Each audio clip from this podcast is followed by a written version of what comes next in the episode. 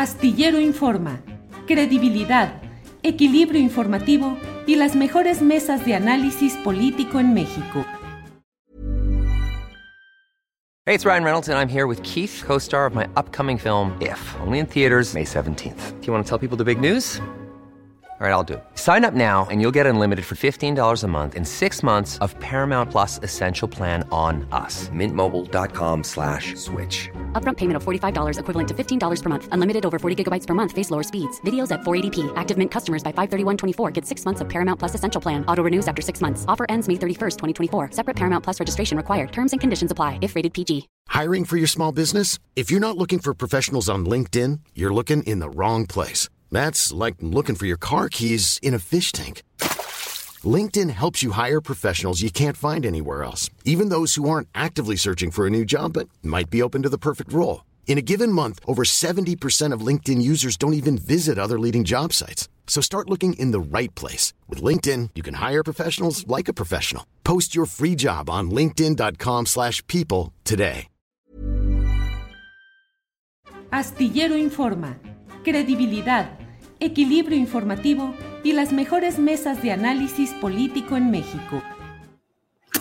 Bien, es eh, falta un minuto para la una de la tarde. Ya estamos aquí en Astillero Informa. Muchas gracias por acompañarnos en este proyecto periodístico con credi- credibilidad, con credibilidad y siempre con información, con análisis, con debate. Muchas gracias por acompañarnos. Estamos ya puestos para un programa con mucho contenido, con mucha polémica, con mucha información. Desde luego, el tema principal es hoy el tema de Ricardo Anaya, que sí, pero no, que siempre sí concurrió a la audiencia judicial a la que le habían citado, pero por vía internetica, por vía eh, de videollamada. Y aún así, el tema se pospuso porque eh, pues no hubo eh, claridad en el tema de que no se le había proporcionado a la defensa de Ricardo Anaya la información adecuada, el acceso al expediente de acusaciones. Entonces, bueno, pues eh, eh, de todo esto vamos a estar hablando. Ya están llegando los comentarios, los mensajes en esta, en nuestra, en, en nuestro programa de hoy, jueves 26 de agosto. Entonces, bueno, en cuanto tengamos ya la información exacta de lo que está sucediendo en el tema de esta comparecencia judicial, lo vamos a compartir con ustedes. Vamos a tratar de conectar al reportero Juan Omar Fierro de la revista Proceso, que ha estado atento a este tema. Lo vamos a conectar ya en unos segundos y le voy diciendo que además de ello hoy vamos a tener eh, al activista Aristeo Benavides y al cura, al sacerdote José Manuel Guerrero, que nos van a hablar de los problemas en Nuevo León, en el área cercana a Monterrey, específicamente en lo que es la construcción de una pedrera en Sierra Picachos, que es el pulmón importante de aquella área eh, metropolitana. Vamos a platicar con ellos de lo que está pasando ahí. Vamos a hablar con Marcos Muedano, reportero de La Silla Rota, sobre cómo fue la red financiera que se tejió para apoyar a Samuel García para que hiciera su campaña electoral, ahora que el propio INE está, el Tribunal Electoral está solicitando que el INE revise todo este tema del financiamiento de la campaña. Y vamos a tener también a Manuel Nava Calvillo, Manuel Nava Calvillo, que es el vocero del Frente Ciudadano Anticorrupción de San Luis Potosí, y nos va a hablar de la exigencia para que el Tribunal Electoral y la Fiscalía General de la República no dejen llegar a la gubernatura a Ricardo Gallardo Cardona, ya declarado gobernador electo, pero falta el último tramo. Y este Frente Ciudadano Anticorrupción demanda que se activen todas las investigaciones y demandas por asuntos eh, pues complicados de lavado de dinero, de corrupción contra quien está encaminado al menos a ser el siguiente gobernador de San Luis Potosí. Vamos a tener nuestra famosa mesa de seguridad. Los jueves ya sabe que están con nosotros Guadalupe Correa, Víctor Ronquillo y Ricardo Ravelo. Y hoy hay muchos temas que van a abordar con la claridad, la valía y la valentía que se hace en esta mesa. Así es que bueno, pues um, eh, ya está Juan Omar Fierro, ya está Juan Omar Fierro, vamos con él. Juan Omar Fierro, buenas tardes. Hola, ¿qué tal? Buenas tardes, Julio, también a tu auditorio. Gracias, Juan Omar. Juan Omar, ¿nos puedes uh, comentar, compartir eh, lo que ha sucedido hoy en esta audiencia que ha pues tenido mucha atención pública en función de que, pues primero había dicho Ricardo Anaya que no asistiría, hoy lo ha hecho por otra vía. En fin, ¿qué ha sucedido hoy? ¿Nos podrías compartir, Juan Omar?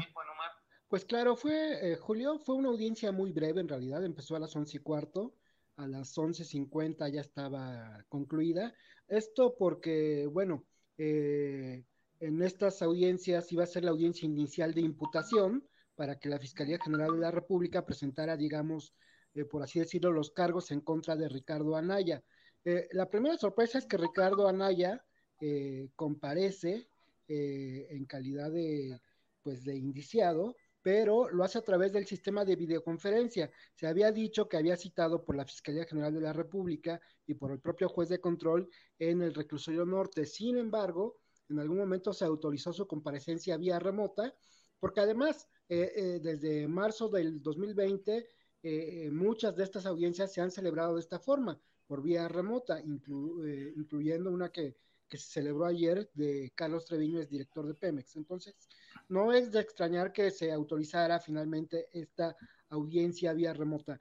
Hay que decir, sí, que la Fiscalía General de la República presentó un extrañamiento o presentó una impugnación para que no se celebrara, argumentando que eh, Ricardo Anaya no se encuentra dentro del territorio nacional.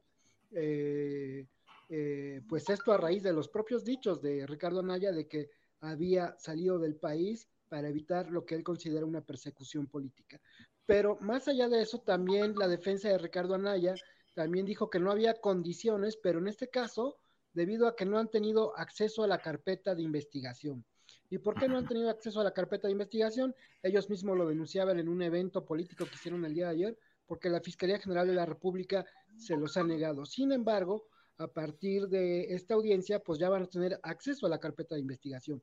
Bajo el argumento de la defensa de que efectivamente no han tenido acceso a esta carpeta de investigación, algo que quedó acreditado con una revisión que el propio juzgador federal hizo del expediente, pues es que este determinó aplazar la audiencia hasta el próximo 4 de octubre a las 9 de la mañana. El juez que está presidiendo esta audiencia es el juez eh, federal especializado en el sistema penal acusatorio Gustavo Aquiles Villaseñor, quien eh, pues encabezó la audiencia desde el reclusorio norte y solo decir que debido a esta queja de la Fiscalía General de la República de que Ricardo Anaya no estaba en territorio nacional, hizo la aclaración que para que una audiencia sea válida, pues el imputado tiene que estar dentro del territorio nacional, ¿no? En este sentido, pues eh, eh, no sabemos, y esto todavía no se ha aclarado por parte del Consejo de la Judicatura Federal, si es que estaba, eh, si es que estaba, ¿cómo se llama? Ricardo Anaya en territorio nacional o si compareció desde el extranjero sí. Pues, Juan Omar, perdón, te pido un favorcito si te acercas un poquito más al micrófono, por favor. Ah, claro, sí. ¿Ahí me escuchas mejor? A ver, sí, adelante. ¿Ahí me escuchas mejor? Un poquito más cerca, Juan Omar. Bueno, pues lo tengo, según yo. ¿O aquí? ¿Ahí me escuchas mejor? Ahí está, ahí está. Ahí ese es. Ah, ese es. Adelante. Es, que mm. está, estoy buscando el micrófono abajo y está en la parte de arriba del teléfono. Perdón.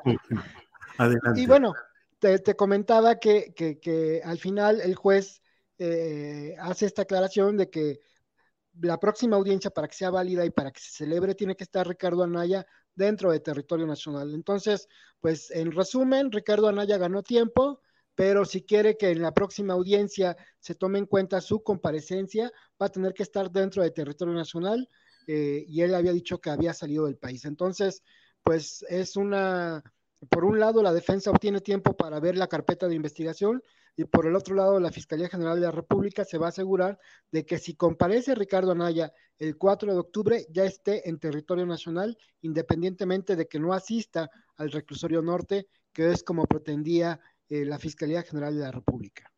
Eh, Juan Omar no hizo en síntesis eh, eh, Ricardo Anaya ningún pronunciamiento de inocencia, de algún tipo de reclamo. ¿No hubo muchas eh, palabras que él pronunciara en esta diligencia?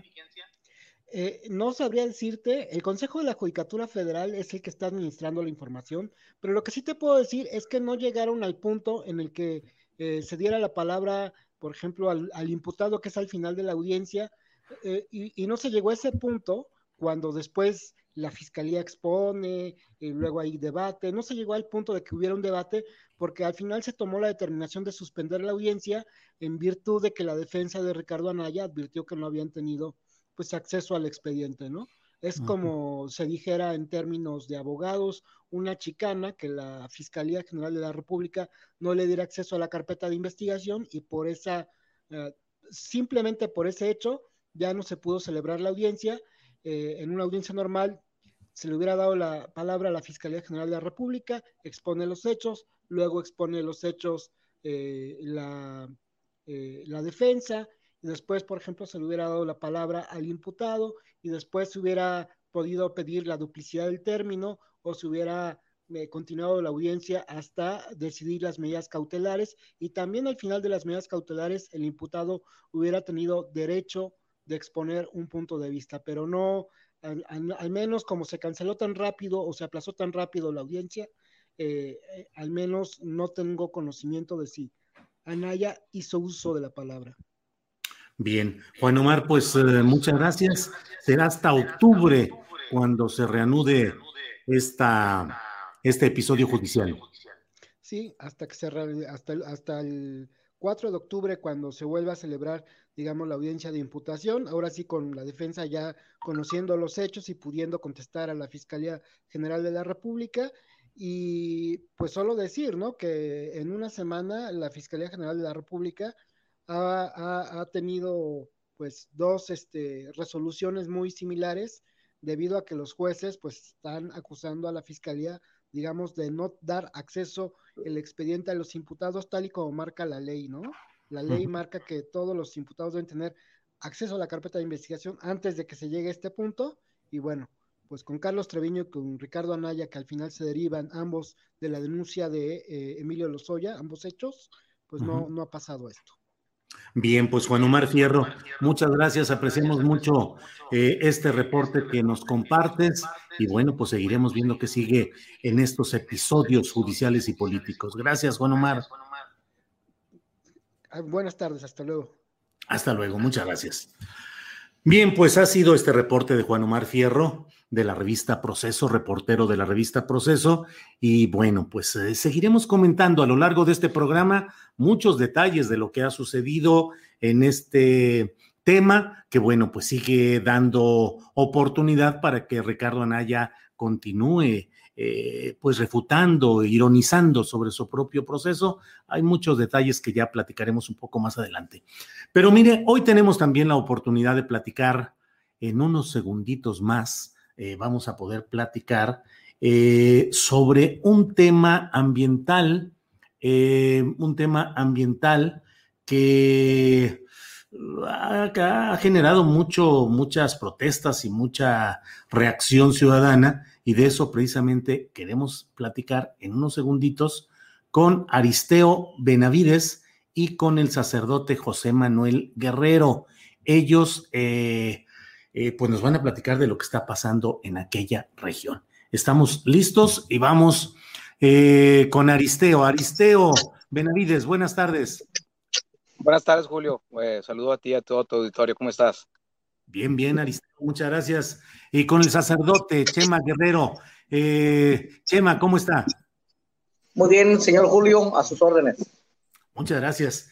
Eh, ¿De qué se trata? Lo he leído, sé, de, sé el asunto, pero les pido que lo compartan con la audiencia. Aristeo, ¿qué es lo que está pasando en aquella región de Nuevo León? Mire, ya tenemos alrededor de pues 20 años o más de 20 años con un problema en el municipio de Cerralbo, que es la cuna del estado, se, instala una pedrera, eh, la cual desvía un arroyo, el cauce de un arroyo que es el arroyo pescado, este, y hemos visto cómo van bajando los niveles de agua porque están sentados en la cuenca hidrológica y sentados también en tierras comunales de, de, que pertenecen a la comunidad Benavides Grande, de la cual yo soy comunero. Entonces, ellos ahora quieren ampliarse y dañar otro arroyo, que es el arroyo Mojarras, que es la división entre el municipio de Cerralbo y Doctor González. Ahí quieren dañar 161 hectáreas y también dañarían la cuenca hidrológica, que es la que nos da agua a cinco municipios que es Cerralvo, Melchor Ocampo, Doctor González, los Ramones y los Herreras. Eh, Chema, sacerdote Chema Guerrero, em, ¿qué ha habido? ¿Qué es lo que está afectando? ¿Qué es lo que está ahí? ¿Qué negocio, qué empresa es la que trata de aprovecharse de todo esto?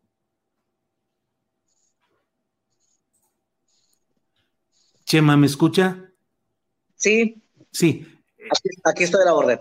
Sí, ¿cuáles son, cuáles son los, eh, las empresas, los negocios que están aprovechándose o tratándose de aprovechar de esta circunstancia? Bueno, está una empresa que se llama Matrimar, que ya tiene muchos años funcionando y que explotan una pedrera sobre Sierra Picachos y que pretenden eh, instalar una segunda pedrera, causando con ello este, mucho daño socioambiental, principalmente en, en torno al tema del agua, porque si eso sucediese, eh, el agua que ahora llega a varios municipios llegaría después tal vez en pipas y a precio caro que no podrían pagar los, los pobres.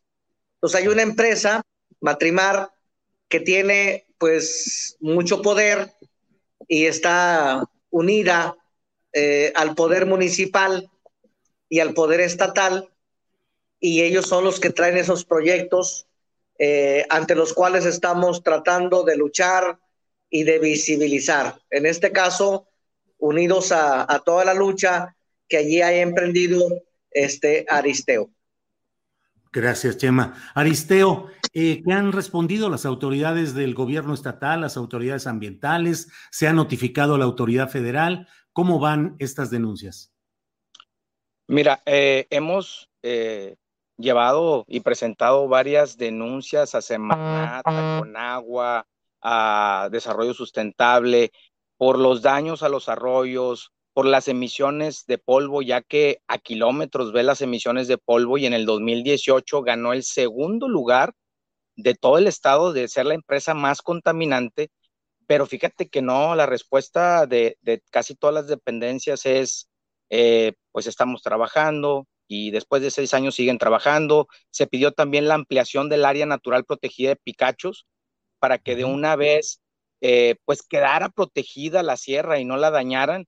Y pues también tenemos ya pues más de seis años esperando respuesta y, y pues seguimos esperando y desgraciadamente pues ponemos demandas o, o presentamos demandas al Tribunal Agrario y pues mira, ganamos, pero pues la empresa tiene dinero, vuelve a convocar una asamblea, acarrea gente nuevamente, este, amenazan gente y pues vuelven a sacar este, un acta de asamblea que les da el, permiso para destruir 161 hectáreas de un lugar que es virgen. La Sierra Picachos, donde quieren instalarlo, es un lugar virgen, hermoso y tiene, da muchos servicios ambientales que debería de protegerse.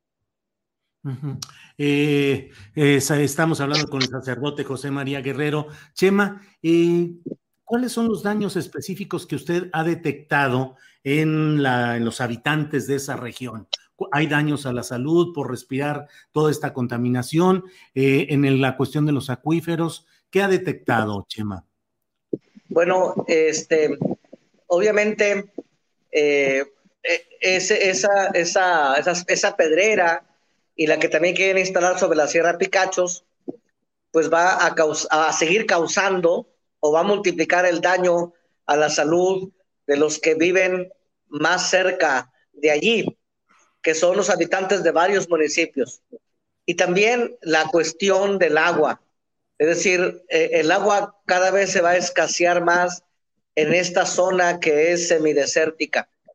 Igualmente, eh, hay, hay daños eh, también hacia la población, porque la población se está yendo. Si la población prefiere irse de aquí, prefiere irse de estos municipios a otra parte donde no esté tan contaminado el aire, donde no carezcan de agua. Y, y hay, una, hay una gentrificación este, que, que está continua. La gente se está yendo, están dejando cada vez más solos eh, eh, las poblaciones de estos pueblos, de estos municipios. Aristeo, ¿qué tan cerca o qué tanta, em, qué tanta eh, contaminación llega o podría llegar a la propia área metropolitana de Monterrey? Pues mira, eh, muchas veces en, en, en, juntas que hemos tenido sobre el tema, pues dicen, oye, está como a 60, 70 kilómetros lineales del área metropolitana.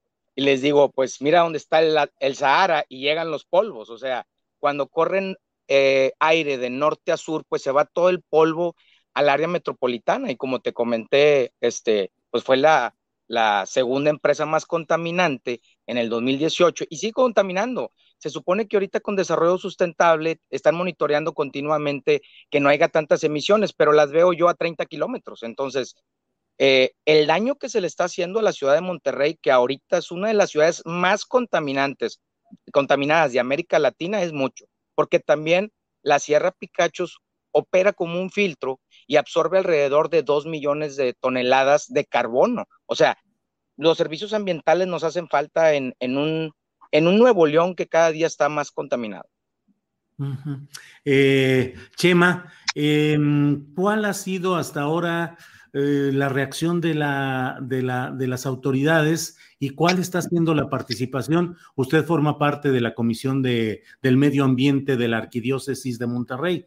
¿Cuál es la postura de la Iglesia Católica, de las autoridades respecto a esto que está sucediendo?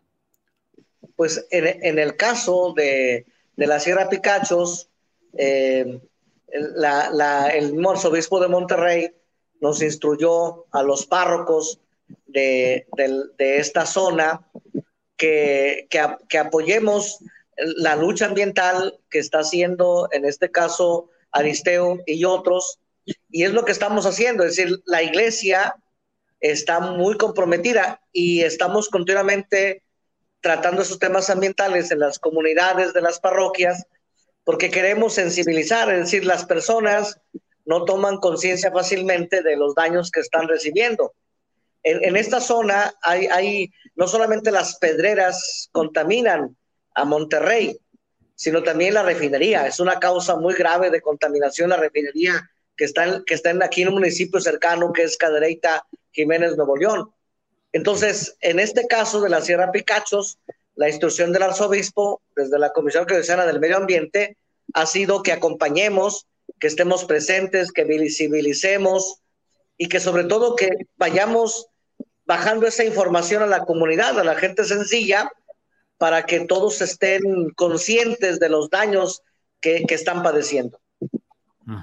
Bien, Chema, gracias. Aristeo, ¿qué sigue? ¿Va, va a haber alguna eh, forma de protesta, seguimiento legal? ¿Va a entrar un nuevo gobierno? ¿Qué, ¿Qué, es lo que planean hacer, Aristeo? Este, mira, le hemos presentado los comuneros ya dos escritos al presidente de la República, ya que nuestra comunidad, pues está, nos dotaron de 65 mil hectáreas por una resolución presidencial de 1975 ya le pedimos o le solicitamos dos veces su intervención. Desgraciadamente, pues la ayudantía es la que recibe esos escritos y pues no hemos visto resultados. Este, acabamos de ganar un amparo en contra de, de, de la, com, del mismo comisariado de nuestra comunidad y de la empresa. Este, queremos seguir tratando de, pues, de detener que no dañen más, porque mira, nosotros cuando fundamos este rancho donde ahorita estoy, este, el agua estaba a 8 metros de profundidad del pozo, ahorita está a 20 metros. Entonces, gradualmente vamos perdiendo niveles de agua y pues nosotros nos dedicamos a la ganadería y si ves, pues tenemos sembrado sin, sin agua, nosotros pues no somos nada. Este, entonces, eh, seguiremos adelante, insistiremos con el presidente, el nuevo gobernador, pues nos dio su palabra, Samuel García, de que iba a cerrar la pedrera, de eh, prometió que iba a buscar un, Nuevo León más, más sustentable, más sostenible, pero pues ya no lo, no lo prometió también el Bronco y al día de ahora, hasta la fecha no nos cumplió. Esa promesa de Samuel García se dio en un acto público, en un meeting, ¿cómo fue? Pues de hecho tenemos un video donde él dice que este, pues está destruyendo la Sierra Picachos y, él lo va a detener. Y también hay un exhorto de cuando él fue senador, bueno, sigue siendo el senador, este, el exhorto ese eh, es hacia el gobernador de Nuevo León, hacia el Bronco, para que amplíe el área natural protegida de la Sierra de Picachos y tratar de detener el daño. Pero, pues como te digo, o sea, van dos exhortos de parte del Congreso del Estado, un, un exhorto por parte del Senado de la República y pues desgraciadamente, eh, pues mira, el material lo sacan y lo mandan para Estados Unidos, arriba de un millón de toneladas mensuales, y a nosotros solo, solo nos queda contaminación y desabasto de agua. Gracias, Aristeo. Eh, Chema, pues muchas gracias por esta oportunidad de asomarnos a lo que está sucediendo en aquella región del norte del país. Lo que desea agregar, lo que desea señalar, eh, agregar a esta entrevista, Chema. Bueno, agradecerle a usted la oportunidad de visibilizar esta problemática socioambiental que tenemos y pues invitar a, todos los que puedan conectarse a esta transmisión eh, a seguir luchando a seguir luchando a favor del medio ambiente, a favor de la creación de Dios, seguir, seguir deteniendo proyectos destructivos, seguir este, animando a otros a unirse a una lucha ambiental que es constante en diferentes proyectos que van a dañar el medio ambiente y que tenemos que estar ahí presentes, sobre todo nosotros los cristianos animados por la encíclica del Papa Laudato Si, publicada en el 2015, y que nos pide que nos involucremos fuertemente eh, a favor del medio ambiente. Chema, muchas gracias. Aristeo, gracias por esta oportunidad de asomarnos a esta realidad en Nuevo León. Lo que usted desea agregar, lo que quiera comentar, por favor. Primero que todo, pues muchas gracias por permitirnos este, pues exponer este tema, que más mexicanos vean que tenemos que hacer algo por el país, que no estamos solos, que este es el único hogar que tenemos y hay que cuidarlo, hay que tratar de salvar nuestro medio ambiente y nuestra agua, que ya cada día tenemos menos.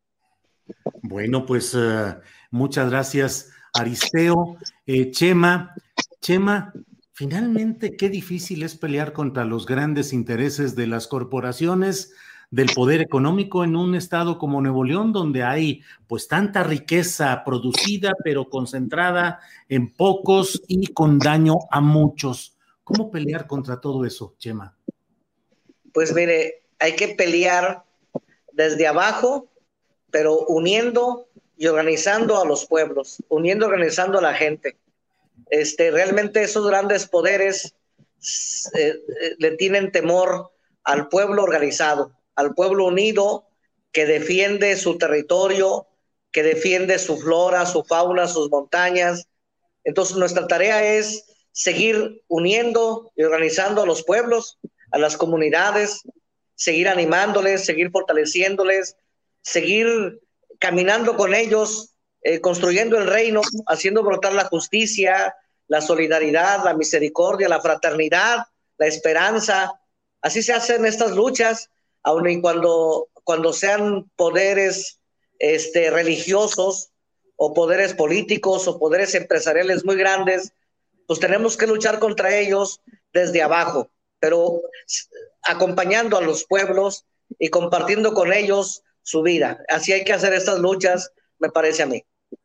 Muy bien, pues muchas gracias, Chema. Muchas gracias, Aristeo, y seguiremos atentos a lo que suceda por allá. Gracias.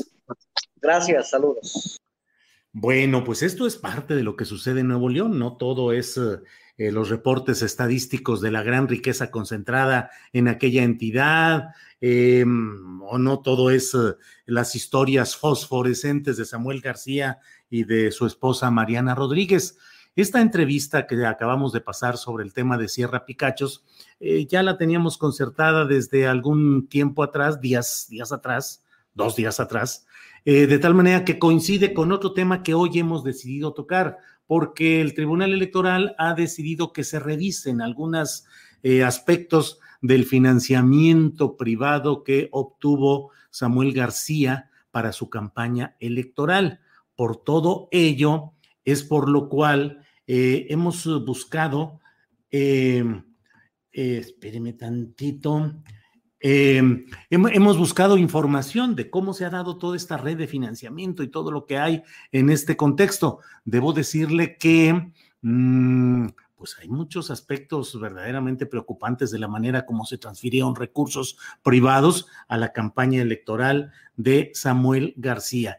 Y buscando la información eh, más adecuada, eh, me he topado con un reportaje que me ha parecido bastante bueno, publicado en La Silla Rota y eh, a cargo de Marcos Moedano, que es reportero de este medio. Así es que, si ya está listo, Marcos, ya está. Eh, Marcos, buenas tardes. Hola Julio, ¿qué tal? Muy buenas tardes a ti y a tu auditorio. Sí, así es. Estos son unos, una serie de tres trabajos que se presentaron en el portal de la silla rota, del cual se detalla unas investigaciones que realizaron autoridades electorales y financieras, principalmente sobre las, sobre las campañas de, del, entonces candidato a la gobernatura de, Nuevo León, hoy candidato ya electo, Samuel García, en las cuales eh, la primera entrega de esta serie de trabajos fue que eh, las autoridades eh, identificaron una serie de tres empresas, las tres ubicadas en el estado de, la zona metropolitana de, de, de, Jalisco, en este caso en los municipios de Zapopan y Jalisco, a través de las cuales, pues bueno, se, se, se llevó a cabo la difusión de la imagen de, del entonces candidato a la gobernatura de Nuevo León. Estas tres empresas están sentadas, en, como te mencionaba, en Zapopan y en Guadalajara. Y bueno, eh, la, la, información a la que tuvimos acceso es que eh, son, son casas este, pequeñas. Marcos, perdón, a lo mejor tienes prendido el YouTube donde se está viendo esto mismo y se está como retroalimentando. ¿Ya me escuchas muy bien? Este, a ver, adelante, Marcos. Sí hablabas de estas casas de publicidad, ¿verdad? Sí, adelante, Marcos. Marcos. Ahí me escuchas ya, ahí me escuchas ya muy bien. Ahí te escucho bien. A ver, adelante, por favor. Te, te comentaba esta parte de, de, de, las, de las tres casas, de los tres hogares que encontraron en los municipios de Zapopan y de, de Guadalajara, en los uh -huh. cuales eh, son las granjas de bots, así las identifica el gobierno federal, a través de las cuales se llevó a cabo la, la promoción de la imagen de, del entonces candidato a la gobernatura de, de, Nuevo León, Samuel García. Y bueno, esta es una primera investigación. Las tres empresas, eh, te voy a mencionar los nombres, son, eh, una es Indacon SADCB, la otra es eh, UN, CEN Consultores SC, y la tercera es una que se llama La Covacha Gabinete de Comunicación SADCB. A través de, de, estas tres empresas se llevó a cabo eh, esta, como te mencionaba, la difusión de la imagen del candidato tanto en Twitter como Facebook, principalmente estas dos plataformas, y también otras plataformas como YouTube, pero principalmente fue a través de estas dos. En la, en la, segunda, entrega que, la segunda entrega que nosotros... Eh, eh, Perdón, Marcos, estas tres casas siempre favorecidas en término presupuestal por el gobierno de Jalisco de Enrique Alfaro y con muchos uh, señalamientos de que eh, se les beneficia para que hicieran las campañas de bots, de publicidad a candidatos de Movimiento Ciudadano, del alfarismo y ahora en este caso de Samuel García. Pero mucha polémica y muchos señalamientos contra esas empresas publicitarias, Marcos.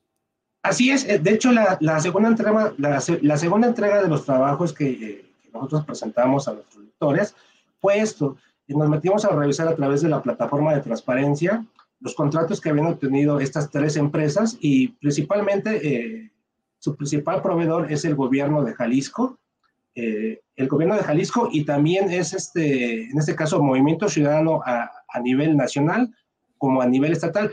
Tienen muy pocos contratos en el estado de Nuevo León, así como con otros estados u otras dependencias del gobierno federal, que son mínimos, pero su principal proveedor durante los últimos años, no, eh, principalmente desde que, eh, desde que el, el, el, gobernador Alfaro asumió el mandato de, en el estado de Jalisco, pues uh -huh. estas tres empresas han sido sus principales, eh, eh digamos, eh, promovedores de la imagen, tanto local como de, en, en, diferentes aspectos que le han utilizado para promocionar diferentes eh, actividades que, que, realiza eh, la entidad. Y lo curioso es que, bueno, pues eh, está, están señaladas directamente con, las, con el financiamiento que se, le, que, se, que se llevó a cabo con, con el entonces candidato Samuel García. Ya la tercera entrega que nosotros presentamos es ya un, un, es un mapeo al cual tuvimos acceso, en el cual eh, se traza directamente una estructura ligada a, cinco personas, en este caso, eh, son, son, son, cinco personas centrales, pero en el cual intervienen más de 33 eh, personas diferentes, pero las, las, principales son María del Rosario Morales Pérez, eh, Samuel García Orlando García Mascorro, que es el papá de Samuel Alejandro, y, una persona que se llama Ismael García Morales, así como también uno más que se llama José Luis Garza Quirós. Todos ellos los eh, están centrados o distribuidos en medio de, Rosario Asenat García Morales, que en este caso es la, hermana de, de, del candidato o del gobernador electo de Nuevo León, Samuel García García Sepúlveda. Eh, eh, esta, esta, esta, persona identificada como Rosario Asenat eh, es la, la, pieza central de toda esta investigación que realizaron las autoridades federales y, y, y el, electorales, en este caso de, de, del país, las cuales mm, centran principalmente a cuatro empresas. Una de ellas es PNKP, que es Marketing SADCB. Otra es un despacho que se llama García Morales Asesoría Profesional Inmobiliaria. Una más es Legal SADCB y una, una cuarta es House Hunter, las cuales todas están vinculadas de alguna forma directa o indirectamente y, según el mapeo o el organigrama que efectuó el eh, gobierno federal, pues bueno, todas estas empresas fueron destinadas para, para beneficiar eh, durante las campañas a Samuel García. Bien, eh, Marcos, eh, pues todo un entramado de dinero en el cual también pues está la, las aportaciones económicas de familiares para el financiamiento privado de esta campaña. Eh, toda una red de financiamiento que está por ahí eh, sujeto a investigación, Marcos. Sí, así es, es parte de una investigación. Lo que nos comentaron fue de que esto, esto lo buscaba presentar, eh, se, presenta, se, se, buscaba presentar ante el Ministerio Público de la Fiscalía General de la República para que se hiciera una investigación más a fondo relacionada principalmente con dos delitos, que es el de recursos de procedencia ilícita y el segundo ya sería con, son dos vertientes, una que es delincuencia organizada o, o, o asociación delictuosa. Eh, hasta el momento no nos han comentado o reiterado o afirmado que esto ya se, se, se, presentó ante el Ministerio Público. Sin embargo, era la intención de las autoridades que esto se investigara más a fondo para determinar, pues, todo este dinero que, que el propio candidato durante el tiempo en que fue, eh, se estuvo postulando para ser gobernador, pues eh, habló sobre este financiamiento que le entregaron sus propios, propios familiares. Bien, pues uh, Marcos, pues ahí, ahí está la investigación, está la red de referencias de datos y bueno, pues veremos qué es lo que sucede ya en este tramo final en el cual las autoridades electorales, el poder electoral, está por dar eh, la última decisión respecto a algo que parece ya un hecho político asentado, la llegada de Samuel García, pero vale la pena recordar toda esta red y todos estos señalamientos. Así es que, Marcos, pues eh, muchas gracias a reserva de lo que desees agregar, Marcos. No, es, es, es, eh, es, es, es, es, algo que se ha venido dando durante mucho tiempo, Julio. No creo que sea algo nuevo. Eh, es, importante que las autoridades lo estén investigando. Te quiero hacer un pequeño comentario aquí. Yo, en el caso de, ahora en el pasado proceso electoral, tuve la oportunidad de estar en el estado de San Luis Potosí uh -huh. y, y, me pude dar cuenta ahí de, de en ciertos municipios cómo eh, la publicidad hacia cierto candidato era más que evidente y no existían otros candidatos y preguntándole a las personas, pues eh, me mencionaban cierto, cierto tipo de entrega de apoyos y, y pues eh, es, es, inexplicable cuando, cuando las aportaciones que se reportaron en la página del INE, los candidatos, pues no corresponden con ese tipo de, entrega de apoyos o difusión de imagen de tanto de candidatos a, gobernadores o a presidentes municipales o incluso también pues a, a regidores. Bien, pues Marcos Muedano, el reportero de la silla rota, gracias y seguimos atentos a lo que sucede en este caso. Gracias, Marcos. Al contrario, que tenga muy buena tarde. Gracias, hasta luego. Me envían también una portada del diario Excelsior, eh, en la cual está, eh, es del 7 o el 2 de junio de este año, y el título, la cabeza, la nota principal de Excelsior de ese día es Desvían dinero de Jalisco a campaña de Samuel García, de municipios y gobierno estatal involucrados. Las empresas Indatcom, Eusen y La Covacha han recibido desde 2011 contratos por 316 millones de pesos por parte de cuatro municipios de Jalisco, todos vinculados a Movimiento Ciudadano, además del gobierno estatal y el propio partido. Y ven ahí los socios, Ismael Sánchez, Mario Roberto Araúz Abarca, Rafael Valenzuela, eh, pues son algunos de los nombres que vienen en esta nota que le estoy comentando. Bueno, pues eh, vamos a, seis la una de la tarde con 38 minutos, vamos ahora eh, con, déjeme ver si con Adriana Buentello podemos tener más información. además está circulando ahorita la versión de que se va, se va Olga Sánchez Cordero, la secretaria de Gobernación, deja este cargo y que en ese sentido eh, se reintegra a su cargo de senadora y desde el Senado va a ser quien presida eh, la mesa directiva del Senado.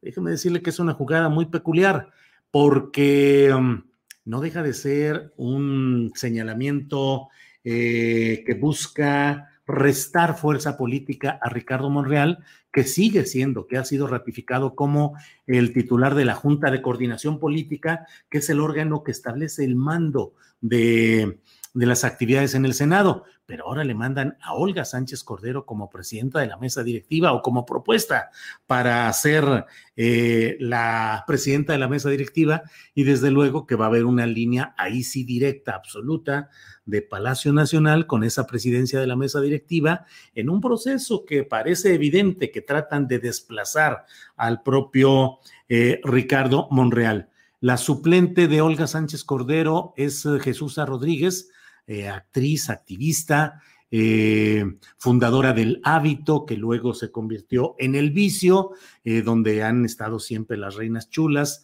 y bueno, un espacio de teatro político. Bueno, pues Jesús Rodríguez, la suplente, dejará el asiento, el escaño, para que entre Olga Sánchez Cordero. ¿Quién irá a la Secretaría de Gobernación? ¿Cuál va a ser el perfil y el peso de quien llegue ahí? Vendrá alguien desde las instancias de, del eje Tabasco-Chiapas, que se ha convertido en el espacio de suministro de cuadros para la 4T.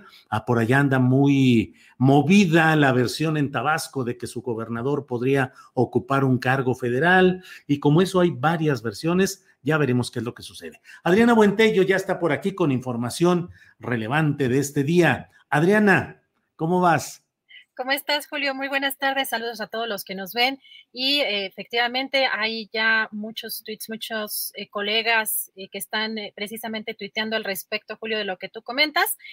yo menciono en el caso de, pues, una periodista que ha, cubierto desde hace mucho tiempo el, el Senado, el Congreso, Leticia Robles. Ella precisamente está diciendo que le confirman que en gobernación, que Olga Sánchez Cordero deja la Secretaría de Gobernación para presidir el Senado, Julio.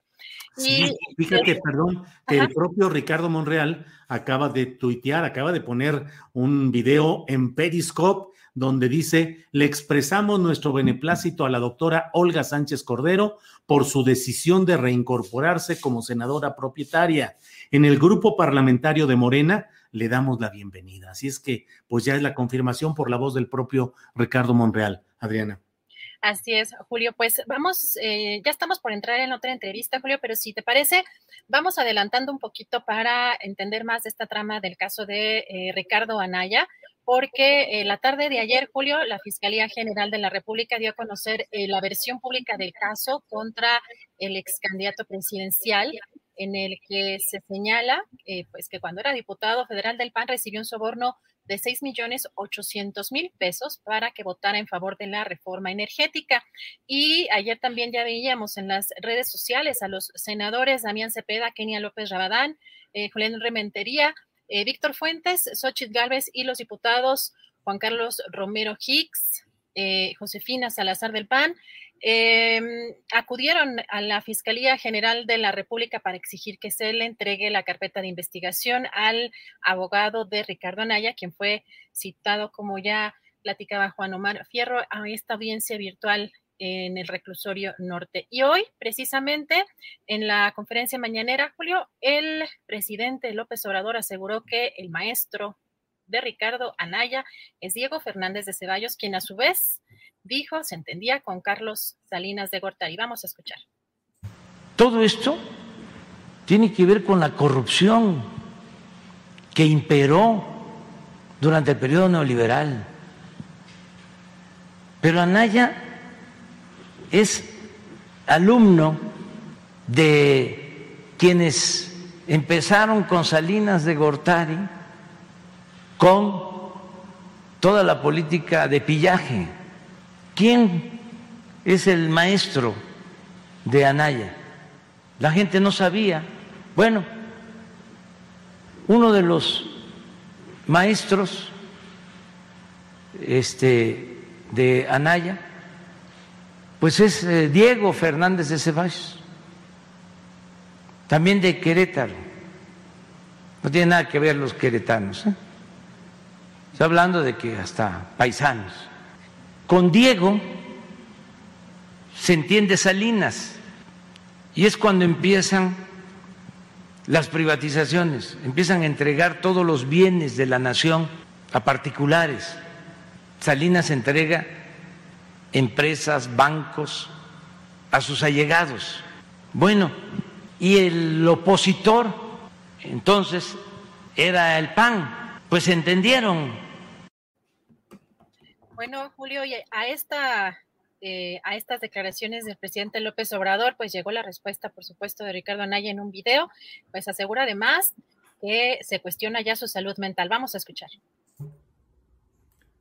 No sé ustedes, pero a mí ahora sí ya me está preocupando la salud mental de López Obrador.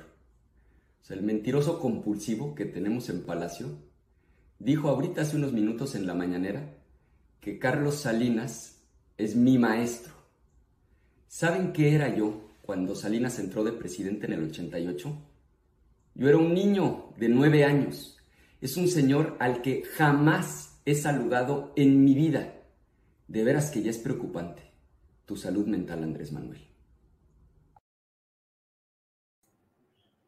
Bueno, pues gracias Adriana Buentello por estos uh, segmentos relevantes de la información de este día. Mm, tenemos una programación eh, en la cual vamos a hablar a continuación con Manuel Nava Calvillo. Él es uh, vocero del Frente contra la Corrupción en San Luis Potosí y hay señalamientos claros de lo que se espera y se demanda que se haga en el caso de Ricardo Gallardo Cardona en San Luis Potosí. La de la información relativa a este cambio en la Secretaría de Gobernación, vamos a ir avanzando en ella en el curso del programa, le tendremos más detalles, pero ya está confirmado. Olga Sánchez Cordero deja la Secretaría de Gobernación, regresa al Senado donde se asegura que va a ser electa como presidenta de la mesa directiva del Senado. Esto, desde mi punto de vista, es un movimiento político que afecta a Ricardo Monreal, quien ha tenido divergencias con el presidente de la República marcadas a partir de la elección de la alcaldía de Cuauhtémoc en la que se le acusó de apoyar opciones distintas a Morena. Desde entonces ha venido un proceso de desgaste que hoy parece tener este desenlace en el cual Olga Sánchez Cordero es enviada al Senado a presidir la mesa directiva para hacerle contrapeso a Ricardo Monreal. Pero bueno, mire, ya está con nosotros Manuel Nava Calvillo, a quien saludo. Manuel, buenas tardes. Buenas tardes, Julio. Gracias por la invitación. Al contrario, Manuel, he leído con cuidado un desplegado que días atrás eh, eh, dieron a conocer varios potosinos, integrantes de este Frente contra la Corrupción, en el que señalan que la Fiscalía General de la República y el Tribunal Electoral deben atender los señalamientos en contra de quien hoy es gobernador electo en la denominación oficial, Ricardo Gallardo Cardona. Eh, ¿De qué se trata este tema? ¿Qué se puede hacer? ¿Hacia dónde va todo esto, Manuel Navacaldillo? Si me permites, quisiera hacer un poquito de antecedentes para eh, informar a tu audiencia eh, de lo que sucede aquí en San Luis Potosí.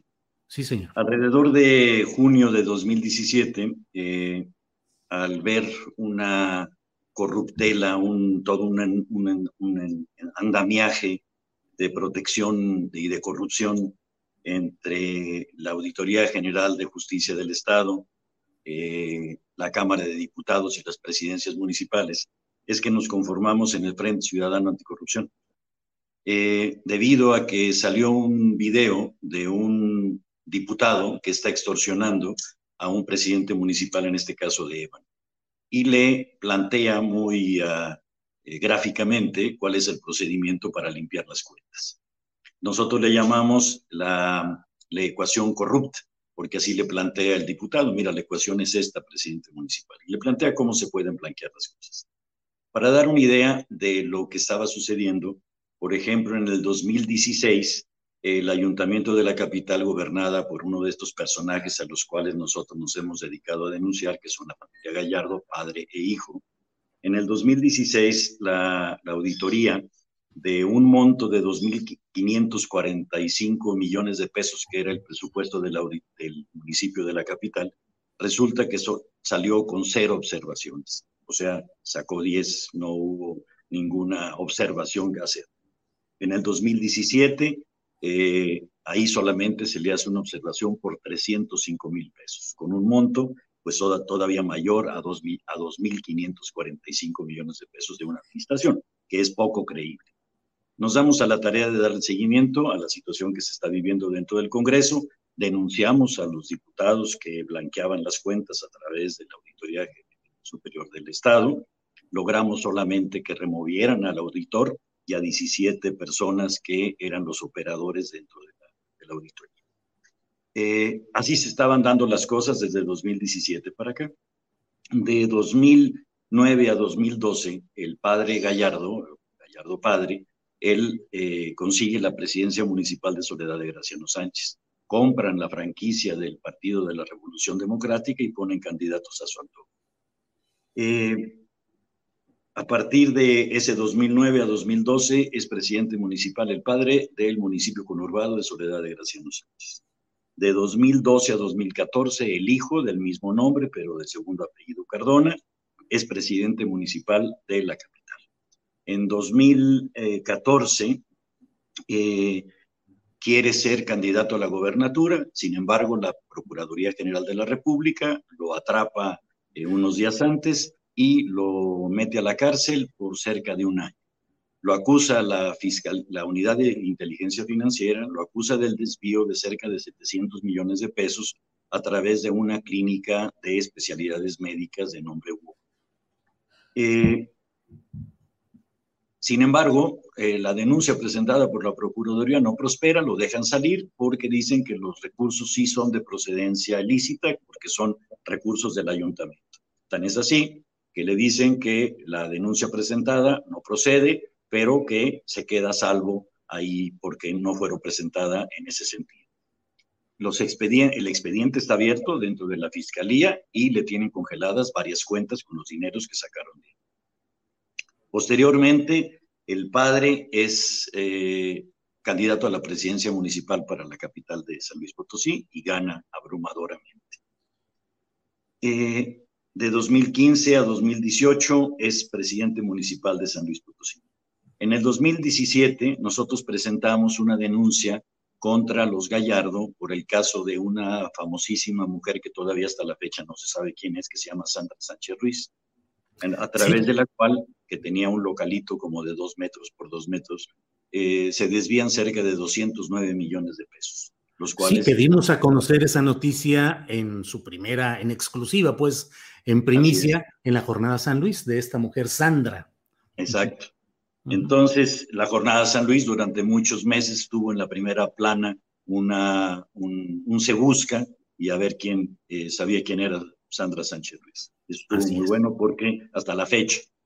Eh, después de un año de que nosotros presentamos en febrero de 2019 una denuncia contra los Gallardo por el caso de Sandra Sánchez Ruiz, al año, la Fiscalía General del Estado, ya no Procuraduría, nos dice que ya se fue para la, para la Fiscalía General de la República porque eran fondos federales, después de un año de que nosotros habíamos presentado la denuncia.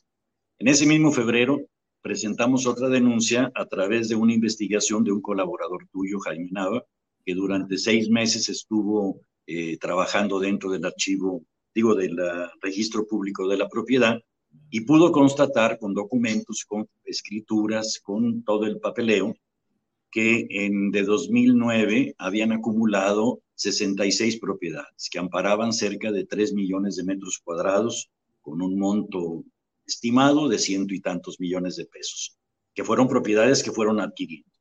Mientras esto sucedía, había toda una serie de señalamientos en los cuales se acusaba a los Gallardo de una, una actitud eh, de extorsión. Cualquier fraccionador que quería desarrollar un constructor que quería desarrollar un edificio, eh, era sabido que le pedía uno o dos de los departamentos que estaban construyendo y a vida de que tuvieran permiso de construcción, el uso de suelo y tal, ahí era como se allegaban los recursos. Eh, entonces presentamos en febrero de 2019 esta demanda con 66 propiedades que se pudieron acreditar. Al año nos dicen que ya no podemos nosotros litigar porque no, son, no tenemos interés jurídico, no fuimos afectados, no somos víctimas y por lo tanto a solicitud de la abogada de Gallardo, de los Gallardo, nos retiran nuestra posibilidad de litigar dentro de la Procuraduría. Eh, sigue la investigación que lleva a cabo la Procuraduría, ya convertida en, la Fiscalía General del Estado, y resulta que dos años después encuentran con que ya no son 66 propiedades, sino ya son 119. Si eran 3 millones de metros cuadrados, lo que tenían con 66, con 119, suponemos que deben de ser mucho más. Sin embargo, eh, al tercer año, o sea, el 2020, en diciembre, vamos a ver al fiscal Federico Garza y le pedimos pues, que nos diga en qué estado se encuentra la, denuncia que nosotros presentamos. Y nos dice, eh, Acabo de recibir hace un mes la solicitud por parte del requerimiento por parte de la Fiscalía General de la República y la Unidad de Inteligencia Financiera para que les mandemos el expediente que nosotros tenemos, teníamos aquí. Entonces nosotros ya no tenemos nada que ver. Así como con el caso de Sandra Sánchez, después de un año nos dijeron que como eran fondos federales, ahora tenían que mandarlo a la federación. Ahora, con el caso del enriquecimiento inexplicable, nos dicen que ya no lo tienen ellos, sino que lo pasan a eh, la Fiscalía General de la República. Durante todo este tiempo nosotros vimos el encubrimiento por parte de todas las autoridades, el gobernador del estado, la Fiscalía misma, eh, medios de comunicación, que salvo honrosas excepciones tomaban el caso, sin embargo, ya, ya ahí quedó. Quiero aclarar que la demanda que presentamos contra los Gallardo fue en una plaza pública donde recogimos durante dos días cerca de 450 firmas y con eso avalamos nosotros nuestra denuncia por enriquecimiento inexplicable contra los gallardos. Sin embargo, no ha pasado nada. Le hemos insistido con tres misivas que le hemos mandado al presidente, y a Gers Manero y a Santiago Nieto, en el sentido de que eh, están corriendo los tiempos. Del primero al 25 de septiembre no va a tener fuero. En ese sentido, pudieran aplicarle la ley a Gallardo Cardona, que ya es gobernador electo. Eh, sin embargo, hasta la fecha no hemos tenido ninguna respuesta. Del primero al 25 de septiembre es el plazo en el cual no tendrá fuero. El 26 tomaría eh, posesión como gobernador constitucional de San Luis Potosí y tendría seis años de fuero en los cuales solo hasta el final podría enfrentar estos hechos que pues Manuel Nava Calvillo entiendo que siguen vigentes, que siguen activos y que se anunció por parte de la propia unidad de inteligencia financiera con Santiago Nieto Castillo que había averiguaciones. Yo lo entrevisté hace unas pocas semanas y me dijo que bueno, pues que él lo había pasado a la fiscalía y que allí estaba pues en espera de la resolución. ¿Qué hacer frente a todo esto, Manuel? Además, el batidillo que se hizo en San Luis Potosí, el relajo con Morena avalando todo, porque desde mi punto de vista, pues Morena sirvió ahí eh, de un, haciendo una propuesta de una candidatura inviable para favorecer finalmente a Gallardo Cardona. Pareciera que San Luis Potosí se convirtió en moneda de cambio para que el verde apoye a Morena en la Cámara de Diputados a cambio de que se quede Gallardo Cardona. Esa es la hipótesis que se maneja aquí y a nivel nacional, que para obtener la mayoría dentro del Congreso y poder conseguir las modificaciones constitucionales que el presidente vaya a proponer, nosotros fuimos, como dices tú, la moneda de cambio, pero por el bien mayor a nosotros nos provocaron el mal menor. Entonces, dada la, el historial y la forma que han gobernado los dos Gallardo en los diferentes casos que han eh, encabezado las administraciones municipales, no tenemos duda ninguna de que el mismo procedimiento que han utilizado para enriquecerse y enriquecer a un grupo está, eh, es lo que nos, nos deviene. Por ejemplo, uno de los diputados que formó parte de la ecuación corrupta, que se llama Guadalupe Torres, él era presidente de la Comisión de Fiscalización del Congreso, en el cual tenía que ver la autorización de los gastos de las administraciones municipales. Pues curiosamente, ese señor Guadalupe Torres ha sido nombrado ya desde ahora por, por Gallardo Cardona como el próximo secretario general de gobierno. No solamente eso, su hermana, que es la, la hermana de Guadalupe Torres, que es una abogada, es la defensora ante la fiscalía de nuestras demandas de Carlos Gallardo el día posterior al día de la elección, en donde el padre Gallardo se sube al micrófono en una plaza pública de la Plaza de los Fundadores y básicamente le dice a, Carreras que se cuide, pendejo, de no cometer una tontería porque se lo carga la... Bueno, sí. Este, al día siguiente el gobernador manda una, por segunda ocasión, una terna a la hermana de este exdiputado para que forme parte del Tribunal Superior de Justicia del Estado y fue aceptada por los eh, congresistas, a pesar de que la primera ocasión que esa terna había sido propuesta había sido rechazada, en esta segunda ocasión lo vuelve a mandar y ahora tenemos a la abogada de los Gallardo como magistrada del Supremo Tribunal de Justicia. Manuel, sí. Sus redes están este, estableciéndose para poder tener un control total y absoluto del Estado. Manuel, se nos, eh, por desgracia, el tiempo, aunque estamos en Internet, pero como tenemos programadas entrevistas y viene ahora una mesa sobre seguridad, pues el tiempo se nos va agotando. Pero hay otro tema que, para el cual incluso podríamos platicar en otra ocasión. Yo he escuchado a muchos potosinos muy temerosos por la inseguridad pública que se ha acrecentado de manera vertiginosa en San Luis y hay la percepción de que San Luis podría pues no caer en las garras del crimen organizado, porque prácticamente ya está, pero que se podría institucionalizar este predominio del crimen organizado en San Luis Potosí. Definitivamente, la, inseguridad se ha incrementado terriblemente, la inoperancia y la, y la falta de gobernabilidad por parte del gobernador es evidente. Y nada más el otro punto que me gustaría mencionar es que también está pendiente es la resolución del INE y del Tribunal Federal Electoral con respecto a las denuncias presentadas en contra de Gallardo Cardona por haber rebasado por mucho, más de 25, 22 o 25% los gastos de campaña. Esperamos que el poder electoral, o sea, los tribunales electorales, tomaran en sus manos esta situación y si no, esperar del primero al 24 de septiembre para que el brazo de la ley pudiera tomar y agarrarlos y meterlos a la cárcel. Manuel Nava Calvillo, muchas gracias por esta oportunidad de tener eh, el comentario, la opinión y el contexto de lo que sucede en San Luis Potosí, que bueno, pues habrá que platicar un día de todo el desorden político que se generó por allá con toda esta, en toda esta elección. Manuel, muchas gracias y seguiremos. No, gracias a ti. Gracias, hasta luego. Hasta luego.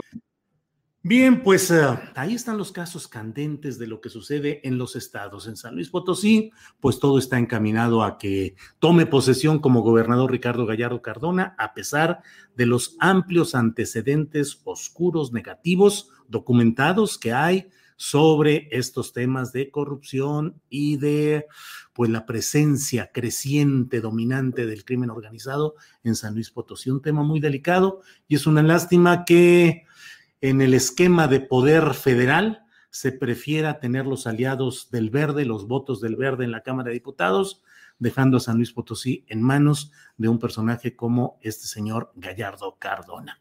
Bueno, tenemos, déjeme decirle que bueno, ya a veces ya esto ni siquiera es novedad. Antes de que entráramos a este tema de San Luis Potosí, cuando apenas habíamos hablado del tema de Nuevo León y saliendo del tema de Nuevo León, ya estábamos desmonetizados porque nuestro contenido no era del contento de los anunciantes y bueno, pues YouTube ya sabe que nos desmonetiza, lo cual pues ya forma parte de nuestra cotidianidad, no nos desalienta, solo lo compartimos con usted. Nosotros seguimos haciendo periodismo en resistencia, resistimos y vamos a seguir haciendo el periodismo que creemos que se debe hacer, serio, profesional, creíble, fundado, no de escándalo, no en busca de los clics haciéndole sentir a la gente lo que quiere escuchar, sino lo que creemos que conviene, que es importante que analicemos, que nos informemos de lo que sucede. Bueno, vamos ya con nuestra mesa de seguridad. Todavía no, pero ya en un segundito nos falta. Ah, vamos, me dice Sol Ángel que vamos a un comercialito. Vamos a un comercial y regresamos.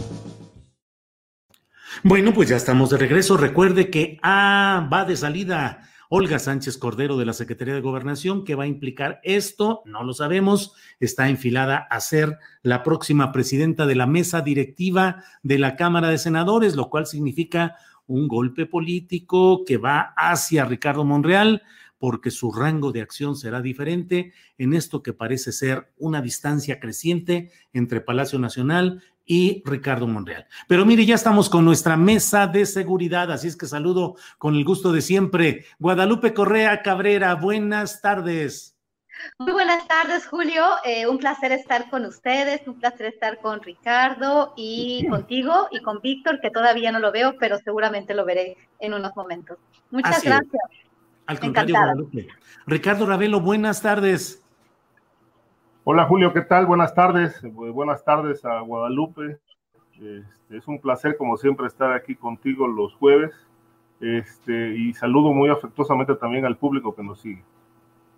Bueno, pues um, debe estar por llegar ya Víctor Ronquillo, él siempre está puntual, muy optimista y muy entusiasta. En cuanto llegue, lo incorporamos. Ricardo Ravelo, sobre el caso Ricardo Anaya, tan mentado y tan sonado, que hoy ha tenido un eh, desenlace muy peculiar, como de telenovela, siempre sí se presentó, pero por internet, por videollamada, Ricardo Anaya, pero le cancelan la audiencia o la posponen porque efectivamente no tuvo acceso a la carpeta de investigación correspondiente. Tu opinión, por favor, Ricardo.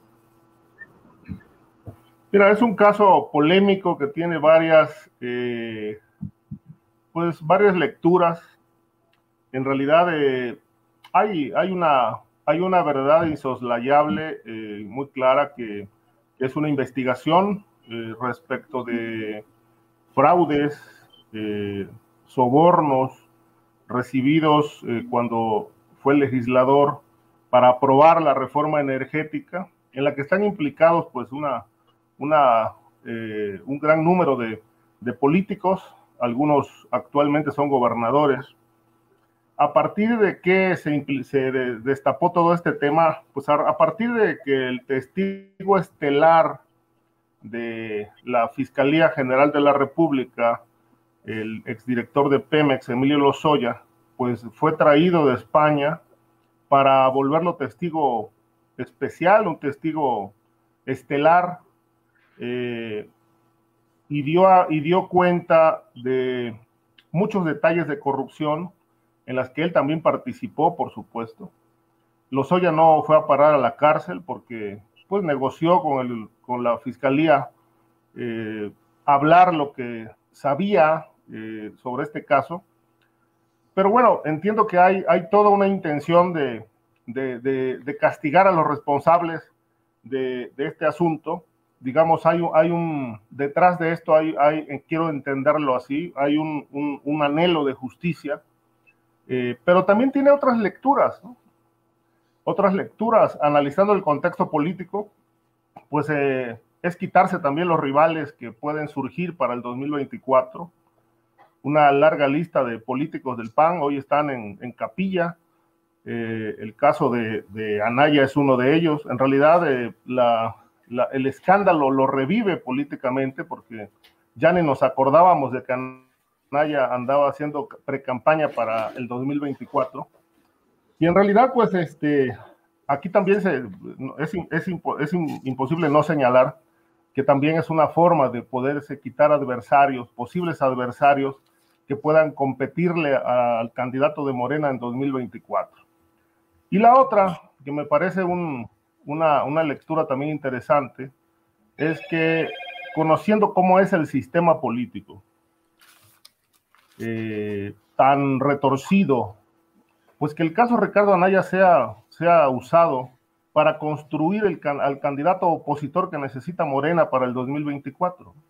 Porque no tiene gallos, ¿no? No hay gallos en los partidos, hay una, una escasez de liderazgos políticos de tal manera que, bueno, se tiene que construir un candidato y qué mejor forma de construirlo que mediante este escándalo y desde Palacio Nacional. Es mi punto de vista.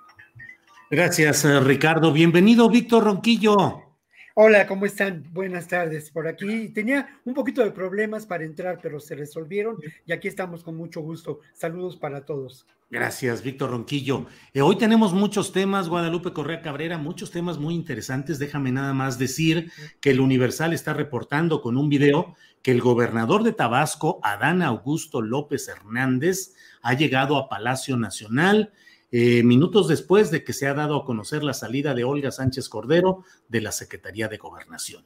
Solo agrego que se ha ido comentando en días anteriores, sobre todo en medios de comunicación tabasqueños, la versión de que supuestamente miembros del equipo de Adán Augusto López, el gobernador Tabasco, habrían filtrado que él estaba encaminado a ocupar un importante cargo en la administración federal.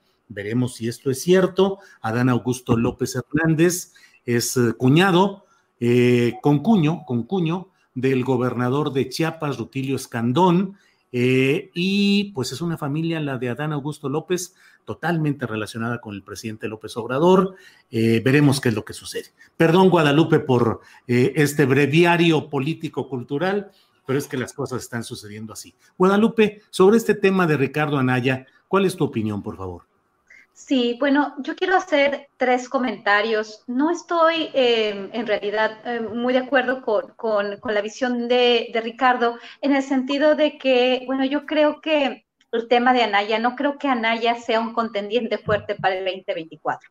Sin embargo, eh, lo que está sucediendo, pues sí nos deja ver muchas limitaciones también de la actual administración, de la Fiscalía General de la República de nuevo, pero también nos remonta a algo que es verdad cómo se hizo la reforma energética, cómo se, este, cómo se, o sea, cómo eh, los Soya Austin y como miembros de partidos a través de dinero que venía de una compañía extranjera de Odebrecht, cómo este dinero se utilizó para, este, eh, o sea, para, para poder tener los apoyos políticos necesarios para pasar la reforma energética, que no iba a ser buena para el país, sino iba a ser buena para empresas transnacionales. Creo que esto es un contexto que tenemos que recordar y que creo que este, esta cuestión nos, eh, lejos de lo político, eh, de, de enfocarnos o no en el candidato en 2024, es una cuestión fundamental.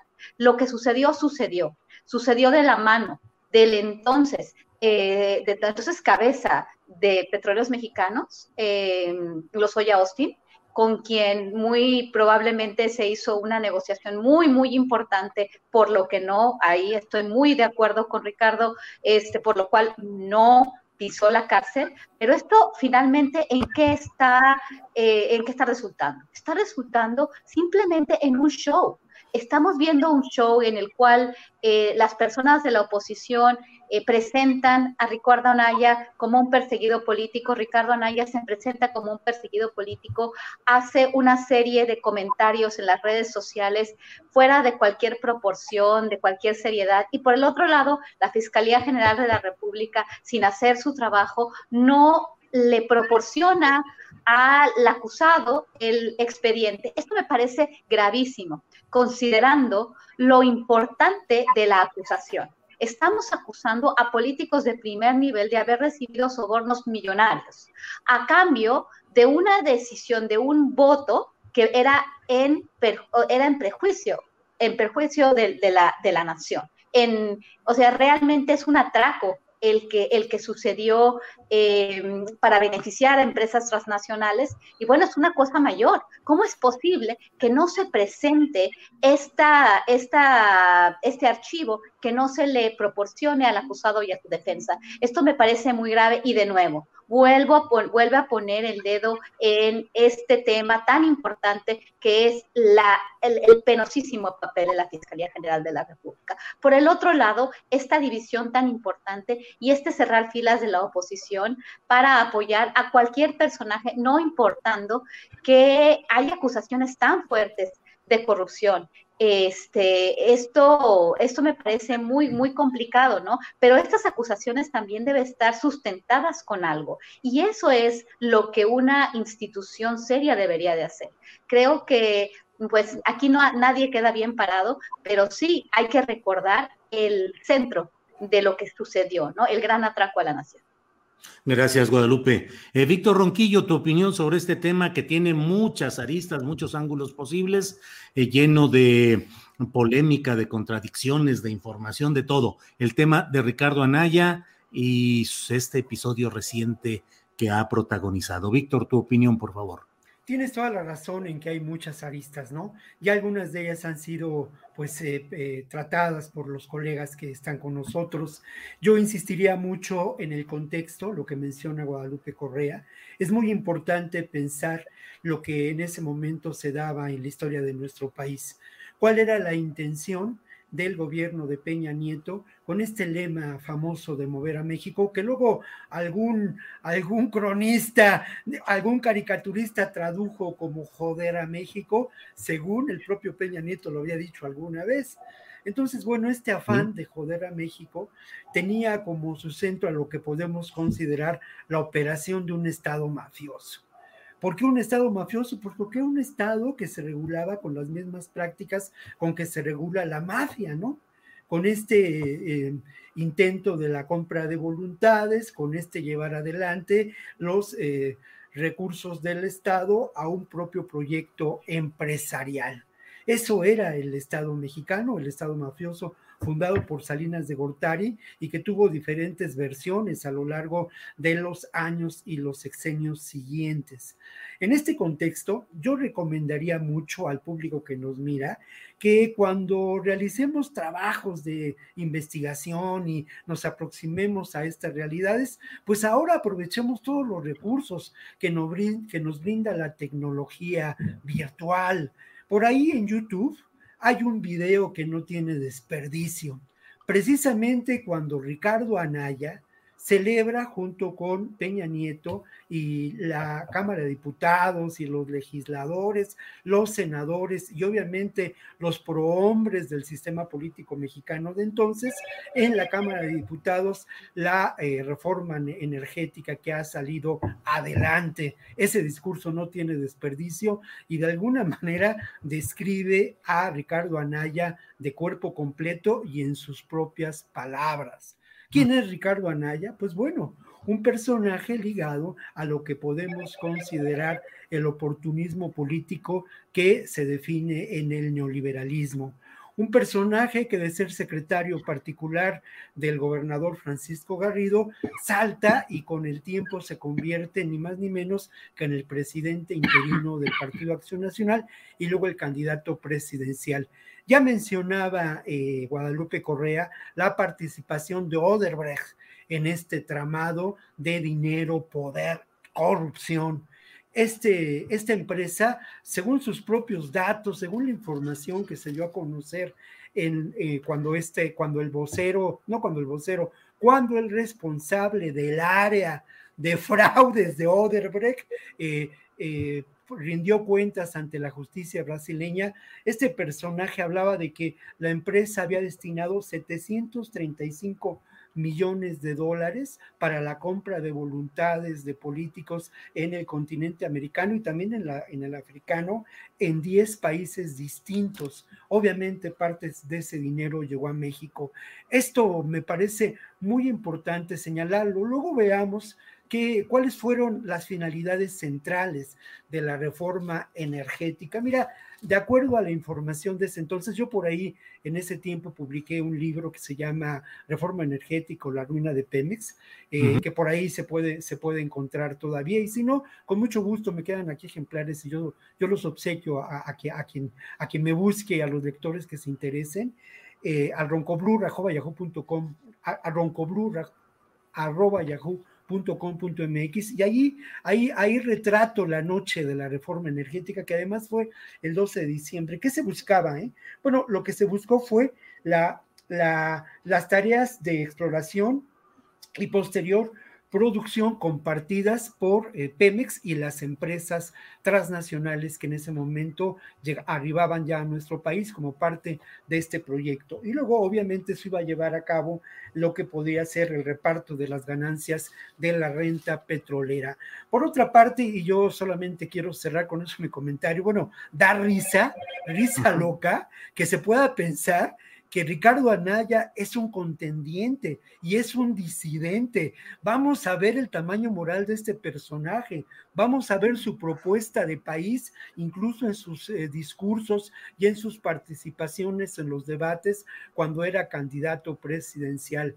Eh, de verdad, es eh, terrible lo que ocurre, no quiero yo y no puedo permitir que lo frivolicemos, porque eso, el frivolizar en algún momento dado limita la comprensión de esta realidad social.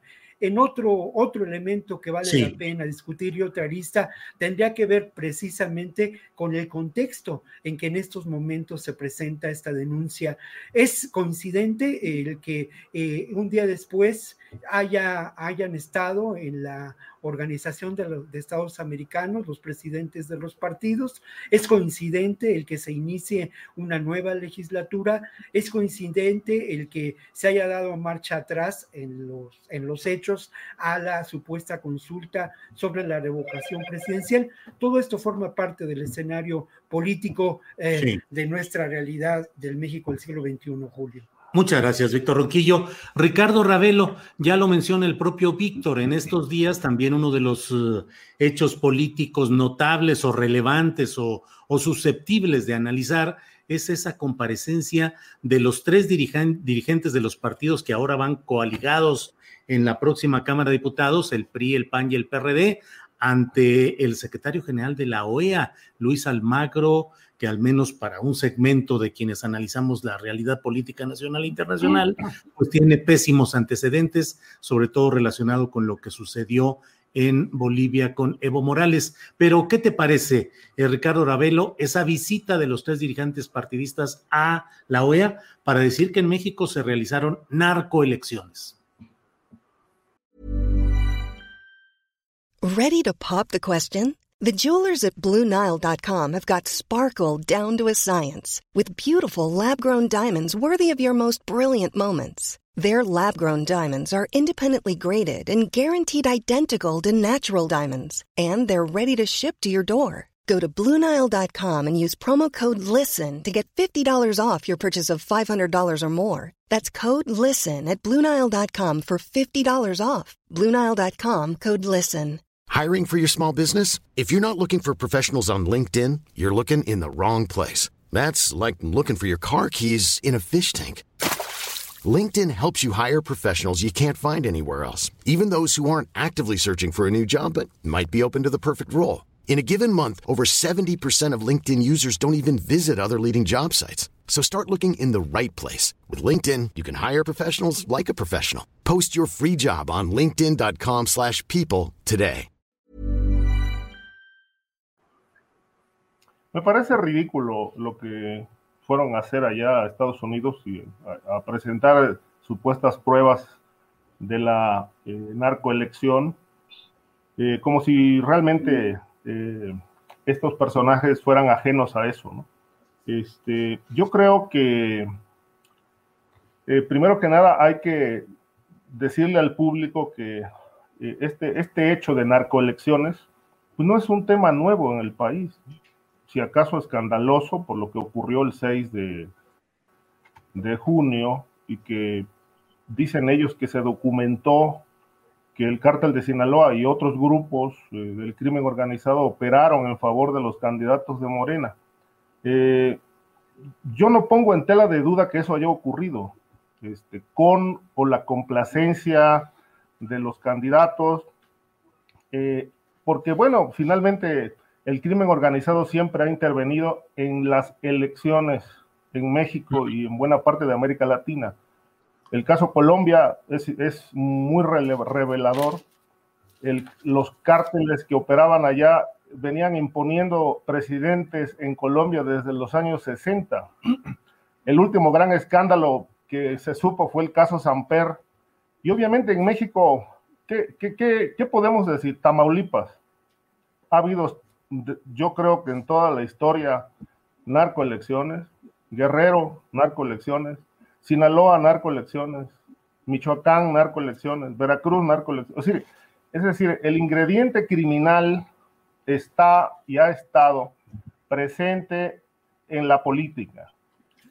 ¿De qué manera? Imponiendo candidatos, este, eh, financiando campañas y todas estas facilidades que ha tenido el crimen organizado para operar, pues lo permite la ley, lo permiten los actores. Es decir, no tenemos, digamos, una estructura electoral blindada para que el narco no participe de alguna u otra forma. Si se quisiera cambiar las reglas del juego, ya estuvieran construidas, eh, digamos, algunas contralorías, algunos grupos de ciudadanos que auditen las campañas, que verifiquen quiénes van a ser los candidatos que van a lanzar los partidos, que auditen sus finanzas, que se conozca realmente de dónde obtuvieron su patrimonio, eh, qué carrera política importante han realizado, este, cómo construyeron su vida política, económica, de dónde salió todo, toda la, todo el dinero que puedan tener. Es decir, eso sería transparentar y, a impedir que realmente el crimen organizado no participe. Pero bueno, el crimen organizado ha tenido mano libre con la complacencia del poder, de tal suerte que a mí me parece totalmente irrelevante lo que fueron a denunciar ante la OEA, un organismo además muy desprestigiado, que no tiene, no tiene capacidad ni, ni credibilidad ni estatura moral para, para conocer de esto y menos para poder intervenir en el país yo creo que la, el, este México es un, es un, país de leyes, el problema es que no se aplican, no se cumplen. Eh, ahí están los narcogobernadores, el caso Tamaulipas, pero hay muchos otros impunes, ¿no? El, el, el, caso de Aureoles es un ejemplo, él también llegó financiado por el crimen organizado, nada más que ahora los grupos que ganaron en Michoacán son distintos a los que lo apoyaron a él. En fin, es una guerra, pero me parece irrelevante totalmente irrelevante, independientemente de que en efecto el crimen organizado operó en la elección. Gracias, Ricardo. Guadalupe Correa, el tema pues de la presencia de los tres dirigentes partidistas en la sede de la OEA, pero algo que dice Ricardo Ravelo y que te pediría tu opinión, Guadalupe, además del otro tema de la presencia en la OEA. El poder del narcotráfico, del crimen organizado, es un elemento constitutivo del poder en México durante largo tiempo, décadas, y eso no ha cambiado? Bueno, es una muy buena pregunta, pero por eso mismo yo creo que la respuesta a, bueno, a este tema, ¿no? Este tema podría dividirse en dos partes. Eh, por un lado, sí, esta visita a la OEA y por el otro lado, este aspecto que, planteas, ¿no? Yo creo que se va haciendo más visible, o por lo menos eh, en el caso, por ejemplo, de la administración de Felipe Calderón, en particular. Este, hablamos de que el número dos, bueno, el número uno, digamos, la mano derecha del presidente de la República, que declaró la guerra contra las drogas, eh, Genaro García Luna, ahorita se encuentra preso en los Estados Unidos por supuestamente haber recibido millonarios eh, eh, cantidades de dinero para proteger a un cartel de la delincuencia organizada, este, que en ese momento tenía el liderazgo de Joaquín El Chapo Guzmán. Estoy hablando del cartel de Sinaloa.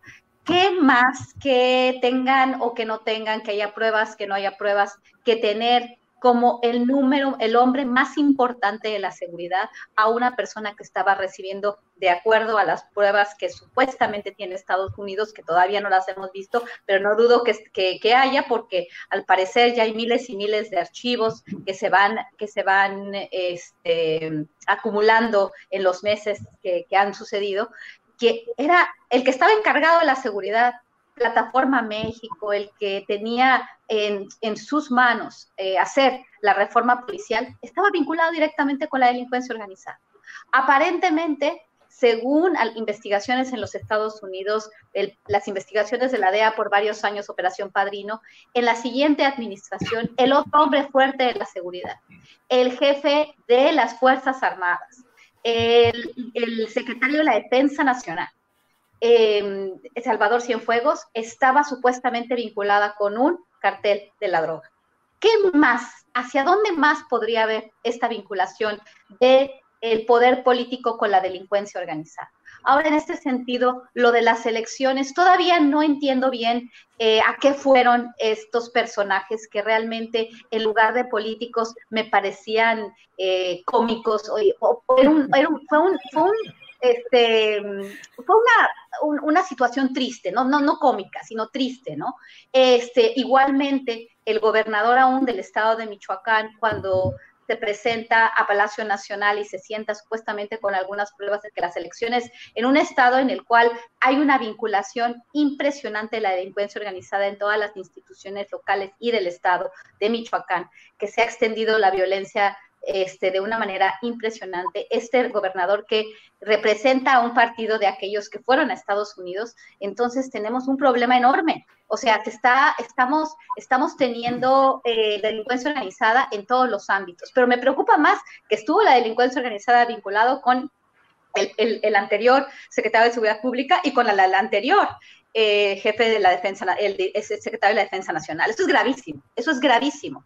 Eh, ahora quiero ver mejor las pruebas, queremos ver estas informaciones, pero me parece un espectáculo de nuevo mediático, triste, alineándose, yendo a los Estados Unidos a resolver problemas que le competen a México y con una institución que en estos últimos tiempos está totalmente desprestigiada, que no se califica a sí misma y que está defendiendo causas que atentan contra la democracia hemisférica, que supuestamente yo creo que el papel de la OEA es tan penoso que en lugar de promover la democracia, de, promover los valores de libertad y democracia eh, para los cuales fue creada, pues al contrario, ¿no? Está promoviendo la, cuestión de Bolivia, el, apoyo al golpe de Estado, el, apoyo a, una imposición de un, de un grupo político eh, en, condiciones eh, a todas luces antidemocráticas y apoyados por Luis Almagro, fue fue muy triste, ¿no? Entonces, tres personajes que ellos mismos representan lo peor de lo peor, eh, o han representado partidos que están, o este, personajes que han estado vinculados a la delincuencia organizada, ahora van a Estados Unidos a denunciar lo mismo que deberían de ellos arreglar en su casa. Es muy penoso todo esto. Gracias, Guadalupe. Eh, Víctor Ronquillo, ¿qué opinas de este tema de los tres dirigentes partidistas de oposición? Eh, Jesús Zambrano, Marco Cortés y Alito Moreno yendo a la OEA a denunciar que en México hay narcoelecciones. ¿Qué opinas, Víctor Roquillo? Antes de eso, solamente se me quedó algo muy importante en el comentario anterior, que tiene que ver con hasta dónde puede llegar esta red de complicidades establecidas por el Estado mafioso operando en la reforma energética y en el mover a México. Sin duda, hasta Peña Nieto Luis Videgaray. Creo que ese es el, gran tema que debe ocuparnos en el futuro, ¿no? Hasta dónde puede llegar. Y luego, bueno, en relación a ello, mira, creo que hay, igual que en el otro tema, varias aristas, ¿no? Yo empezaría por el propósito, lo que se buscó con esta presencia. Sin duda, se busca deslegitimar al gobierno actual. Eh, uno puede estar o no de acuerdo con este gobierno, en fin, pero no hay duda de que esto es parte de una estrategia política que ha tenido diferentes expresiones. Sin duda, la alianza entre los partidos de oposición es una de ellas. Lo es también este, este asunto, ¿no? Porque eh, se busca deslegitimar en un terreno y en un espacio temático que tiene que ver con la seguridad que tiene que ver también con la posible vinculación de este gobierno con el crimen organizado. Obviamente, una, uno de las aristas a las que se, que se ha puesto sobre la mesa, uno de los temas que, que se ha puesto sobre la mesa y que tiene mayores eh, críticas, es el asunto de la seguridad. La estrategia de balazos, sino, de abrazos y no balazos, que no me da tiempo de, revisar y, argumentar algo sobre esta estrategia, pero este intento de deslegitimación es muy preocupante. Y es muy preocupante porque al final de cuentas ah, es parte de una estrategia seguida en otros países por parte de los sectores más retardatarios y conservadores. En Argentina, en Brasil, en Bolivia, ya lo mencionabas. Esta estrategia que tiene que ver también con el manejo de los medios de comunicación conservadores eh, y ligados a estos intereses. Por otra parte, eh, yo quisiera también señalar, y aquí seguimos, el proceso electoral del 6 de junio. Lamentablemente, eh, una de las limitaciones del actual periodismo en México, además de muchas otras, tiene que ver con la falta de miras, con la falta de horizonte para ejercer un periodismo auténtico de investigación y estar en el campo de los acontecimientos.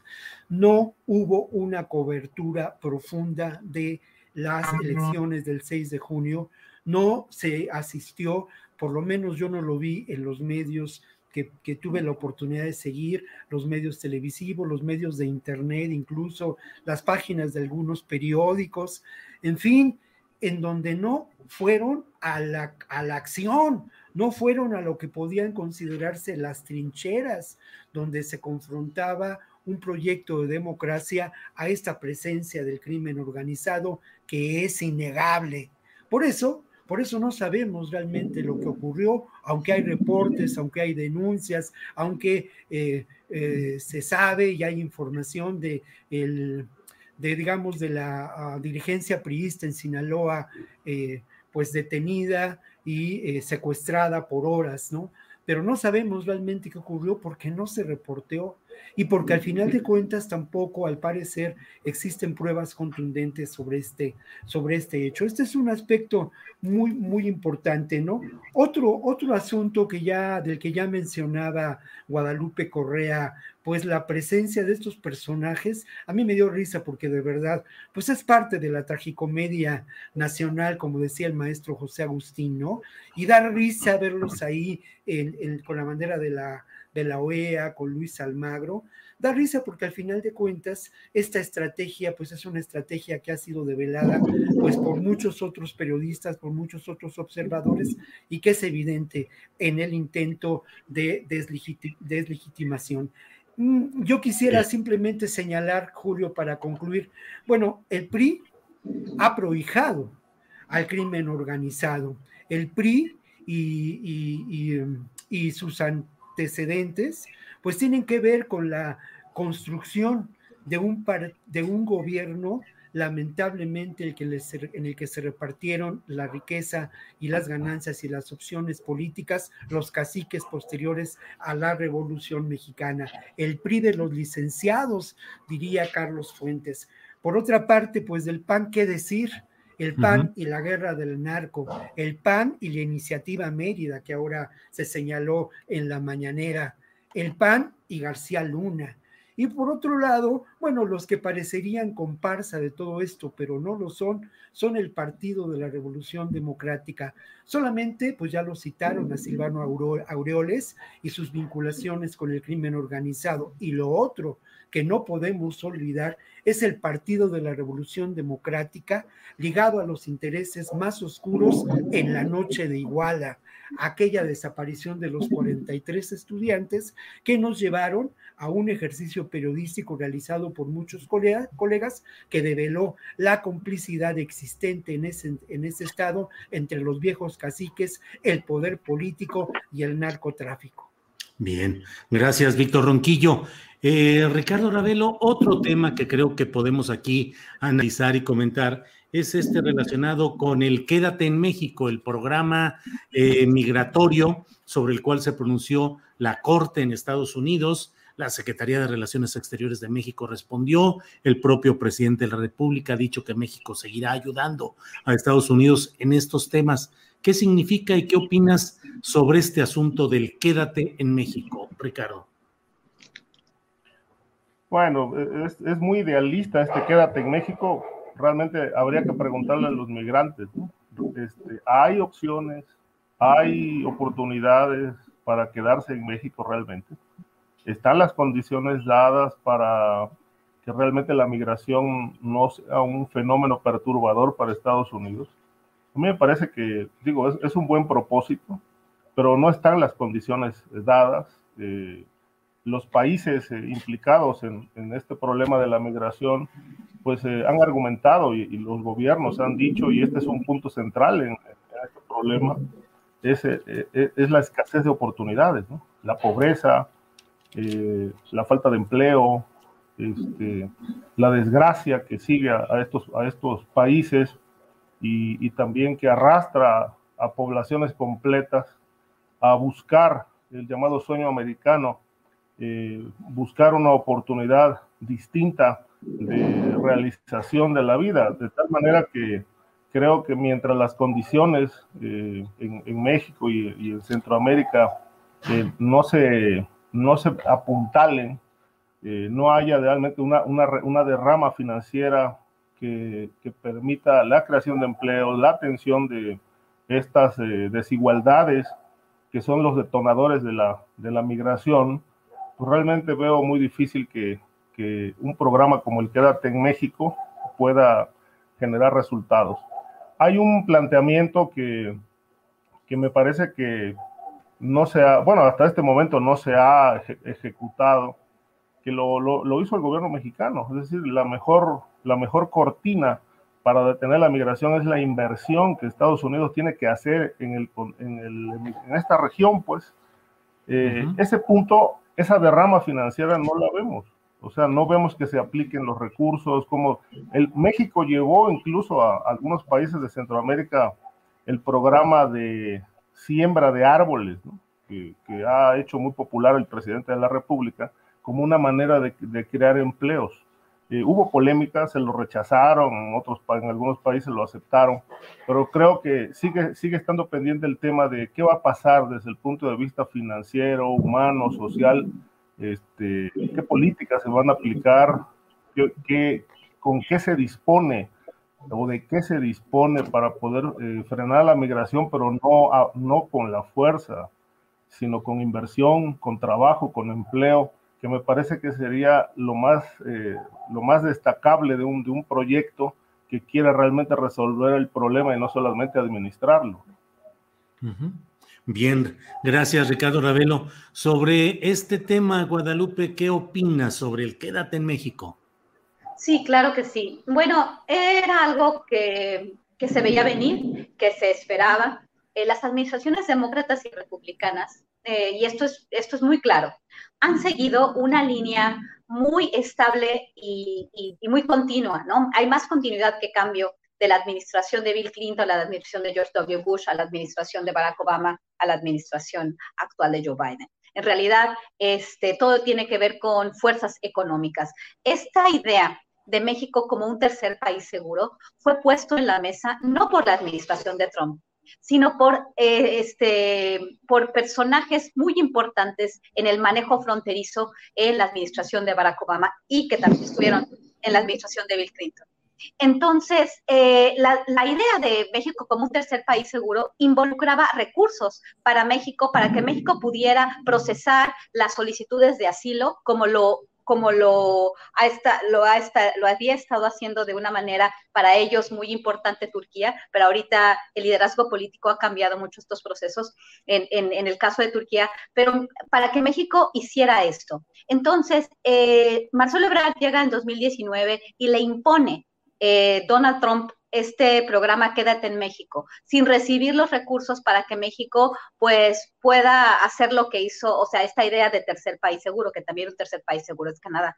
Entonces, eh, se, se, encuentra una manera más fácil, más barata para los Estados Unidos, que es simplemente regresar a la gente y mientras ellos hacen o, operan un sistema de metering, que es este, hacerlos a los migrantes que, que pues que se, des, em, que, que, se desencanten por tanto que van a tener que seguir esperando. Esto es una cuestión muy importante. Entonces, traslada a Estados Unidos los costos a México de una política migratoria eh, pues totalmente quebrada de un discurso doble en el cual aceptas de manera selectiva a algunas personas para que lleguen a tu país a trabajar como ciudadanos de quinta y los mantengan ellos invisibles. Entonces, en realidad esto es muy, muy bueno para Estados Unidos. Con este tipo de, de crisis, con el COVID-19, con la, con, la, con la continuación de los problemas en América Central, en otras partes del mundo, en Sudamérica, pues obviamente la opción y los trabajos que existen en Estados Unidos porque existen,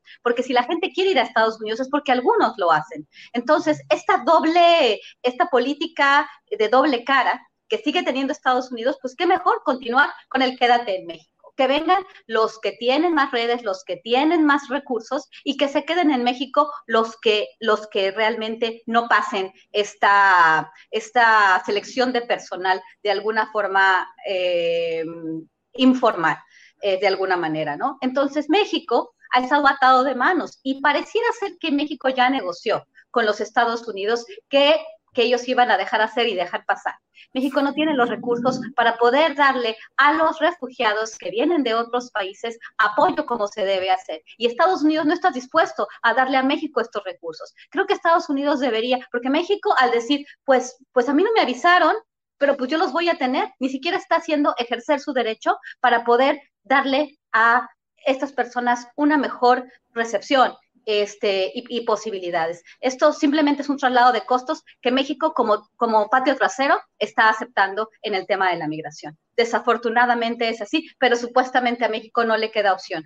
Este, yo creo que Estados Unidos prometió vacunas eh, y bueno, eh, la inversión que, que Andrés Manuel López Obrador quiso con Donald Trump no la ha tenido con Biden, pero bueno, tal vez eh, llegaron a un momento. Creo que los dos países están jugando un papel un poco hipócrita y de aquí, aquí de nuevo, ¿no? El canciller Marcelo Ebrard se vuelve a poner el sombrero de que yo soy muy bueno, yo estoy, este, yo no, pues no me meto con esto, pero recibo eh, refugiados afganos y siempre está ahorita en estos años y vamos a seguir viendo este protagonismo de la Secretaría de Relaciones Exteriores en, en acciones que no van a derivar en nada, pero sí simbólicamente le están dando a él pues un, un, un gran papel protagónico. Entonces él está en la mejor posición que puede estar sin realmente estar haciendo algo de contenido de sustento, como también esta esta histórica decisión de, hacer una demanda contra las compañías productoras de armas en los Estados Unidos.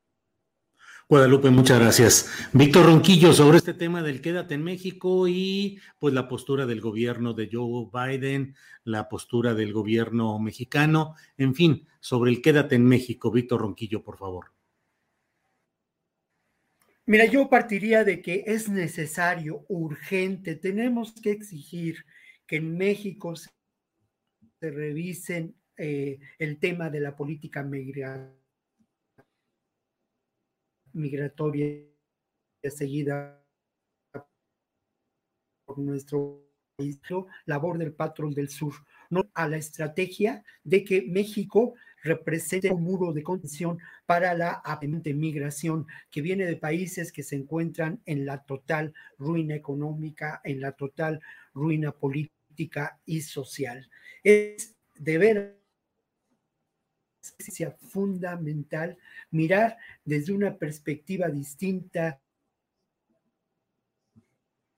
en movilidad, eh, más allá del asunto de la seguridad, porque ese es el tema y esa continuidad de la que habla eh, Guadalupe a lo largo de diferentes periodos gubernamentales en Estados Unidos ha tenido como un elemento. Bueno, pues está, eh, se ha salido, ha salido de, de la transmisión Víctor Ronquillo, estaremos listos para reincorporarlo en cuanto su servicio de Internet nos lo permita, ya sabe que siempre andamos con este tipo de problemas. Ricardo, antes de puede continuar con, otros temas. Eh, ¿Qué te parece? Ya está ahí, Víctor. Víctor, ¿nos escuchas? Entonces yo decía, sí, yo decía, sí. Eh, sí, les escucho, y yo decía que el tema es también un tema económico, pero lamentablemente por la seguridad. ¿Qué está pasando? Vivimos una crisis migratoria en el norte y en el sur de las fronteras mexicanas. Por unas a esperar el la de refugiados eh, por parte del gobierno de Estados Unidos que niega el derecho de asilo, que niega el derecho a ser considerados refugiados en este momento. Por otra parte, en el sur estamos viviendo un fenómeno muy preocupante. El título 42 un programa instaurado en la administración Trump, dejaba de ver a los migrantes como criminales o como aliens y los veía ya como un foco. En las semanas recientes a Tapachula y otras ciudades del sur han llegado charters, eh, vuelos de deportación con familias de migrantes, llevándolos a una condición extrema de inseguridad y de vulnerabilidad, abandonándolos en la frontera con Guatemala. Esta es la realidad, más allá de eso y las buenas intenciones de López Obrador, del actual eh, misionado o presidente del Instituto Nacional de Migración, de Joe Biden y del charming de Kamala Harris, hablando de inversiones en Guatemala y en México para contener el fenómeno migratorio. De verdad que la situación es muy preocupante y en tanto en el norte como en el sur, en Juárez, en Tijuana, en Nuevo Laredo y en Tapachula y otras ciudades fronterizas, se vive una situación de, de extremo dolor humano cientos, cientos de miles de personas migrantes, ¿no? Quizá exagero al decir cientos, perdonen ustedes, es el ánimo del reportero de impactar, pero sí deben ser miles de personas migrantes. Bien, gracias, Víctor. Eh, Ricardo, mm, son las 2 de la tarde con 48 minutos, ya estamos en el tramo final de este programa, pero no puedo dejar de comentar con ustedes y pedirles su opinión sobre este tema que ha sucedido en estas horas, en estos minutos recientes, que es el anuncio que ha confirmado el coordinador de los senadores de Morena, Ricardo Monreal, de que la señora Olga Sánchez Cordero deja eh, su cargo en gobernación y regresa a la senaduría donde tenía licencia y se habla de que ella podría presidir la mesa directiva del Senado, siendo gobernación un espacio que debería eh, pues eh, tener una, un peso muy importante en asuntos de seguridad, de migración y demás. Ricardo, ¿cuál será el saldo? ¿Cuál es el saldo que crees que deja la señora Sánchez Cordero y cuáles serían las expectativas de un nuevo secretario, sea quien sea? Mira, eh, yo creo que todo cambio, todo cambio es positivo. realmente el papel de Olga Sánchez Cordero fue muy mediocre al frente de la Secretaría de Gobernación. Eh, estos puntos que mencionas, por ejemplo, con el tema migratorio, tuvo, yo creo que una participación bastante gris. En el tema de la seguridad, desde mi punto de vista, pues realmente no hizo absolutamente nada porque, bueno, finalmente la responsabilidad mayor la tiene eh, las Fuerzas Armadas. Eh, ella no pintó, salvo cuando mencionó que el gobierno de López Obrador estaba negociando con grupos del crimen organizado, que bueno, luego fue desmentida por el presidente.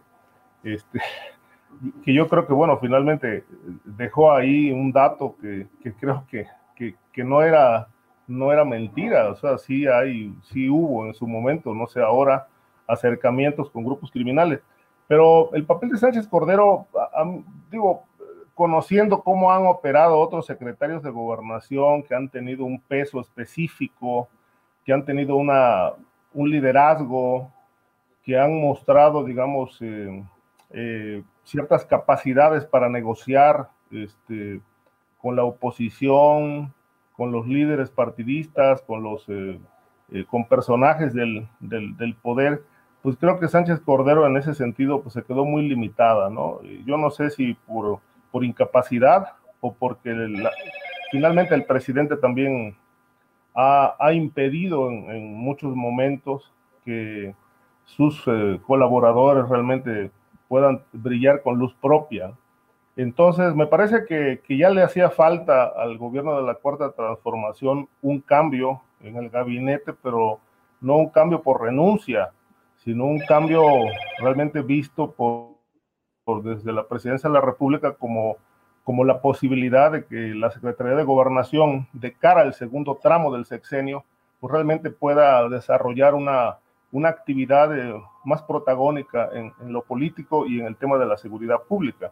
Finalmente ella regresa, regresa al Senado, pero la lectura aquí eh, creo que eh, eh, apunta mucho al, tema del, supuesto conflicto que hay entre Ricardo Monreal y el presidente de la República por la candidatura del 2024. Es decir, Monreal se ha quejado de, alguna forma de que no está en el ánimo del presidente. Este, aunque el presidente diga que todos tienen posibilidades para gobernar este país, él no se siente incluido. Entonces, eh, Monreal lo que planteó es que, bueno, iba a prender veladoras a, Santo Niño de Atoche para poder este, realmente eh, convencer al presidente de que él es una opción eh, viable para el 2024 eh, a partir de que los reflectores, como sabemos, se han centrado en, en solamente dos personajes, ¿no? en el canciller Marcelo Ebrard y la jefa de gobierno Claudia Sheinbaum. Eh, y creo que aquí esto incomodó mucho a, a Monreal. Esto habría sido una, un motivo de, de, roce, de cierta diferencia. Y bueno, creo que el mensaje está ahí. Eh, la salida sí. de Sánchez Cordero para sustituir en, en, la, en el mando camaral a, a Ricardo Monreal. Gracias, Ricardo. Guadalupe Correa Cabrera, ¿qué opinas de esta salida? ¿Cuál es el saldo de Olga Sánchez Cordero como secretaria de Gobernación? ¿Y cuáles son las perspectivas del nuevo personaje que llegue? Eh, ¿Qué opinas, Guadalupe? Sí, es, es un movimiento también, me, me parece que esperado. Me hubiera esperado cambios pues mucho más cercanos ¿no? a las elecciones de medio término. Creo que hay mm, posiciones que habían estado ocupados que han estado ocupadas por, por, personalidades que no han dado, como se dice de manera coloquial, el ancho. Y eh, Olga Sánchez Cordero es una de estas, una de estas personas, una de estas figuras. Creo que en los diferentes ámbitos que se le han presentado, pues ha resultado ser una funcionaria gris, una funcionaria que no ha sabido hacer su trabajo ni tejido consensos de una forma espectacular como se necesita ahora en, esta, en estos momentos. En el tema de migración, bueno, tenemos un saldo muy negativo y lo seguimos teniendo. Eh, por un lado estaba yo hablando de Marcelo Ebrard, que ha ocupado pues un rol muy protagónico, que ha utilizado como plataforma la Secretaría este, de Relaciones Exteriores, mientras que, que, Olga Sánchez Cordero, pues muy timorata, muy gris, le dicen eh, que es un florero. Hoy estaba eh, viendo cuáles son los comentarios, ¿no? Con respecto a su salida.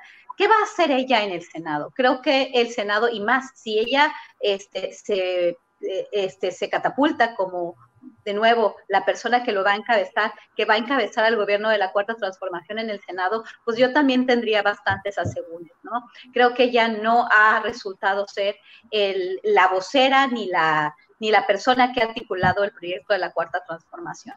Me, me parece una persona eh, que en su paso por la Suprema Corte de Justicia, pues hizo cosas interesantes, pero definitivamente ahora no, no le veo relevancia, desafortunadamente. Por el otro lado, y creo que aquí es muy importante el papel de Ricardo Monreal. Ricardo Monreal ha resultado ser un político muy hábil, pero también un político que está dispuesto a hacer las cosas para beneficiarse a él mismo. Y esto lo hemos visto durante toda su carrera. Hay que tener cuidado con Ricardo Monreal. Me imagino que el presidente marca su distancia precisamente por ese cuidado y muy probablemente se va a rodear de personalidades mucho más cercanas a él como este político, este Adán Augusto de, de, de, Tabasco, ¿no? Probablemente lo que va a hacer es rodearse de gente de confianza. ¿Por qué? Porque cuando él fue elegido en 2018, formó un equipo muy diverso de muchos grupos que lo apoyaron, pero ahora tiene que, tiene, tiene que, este, tiene que cerrar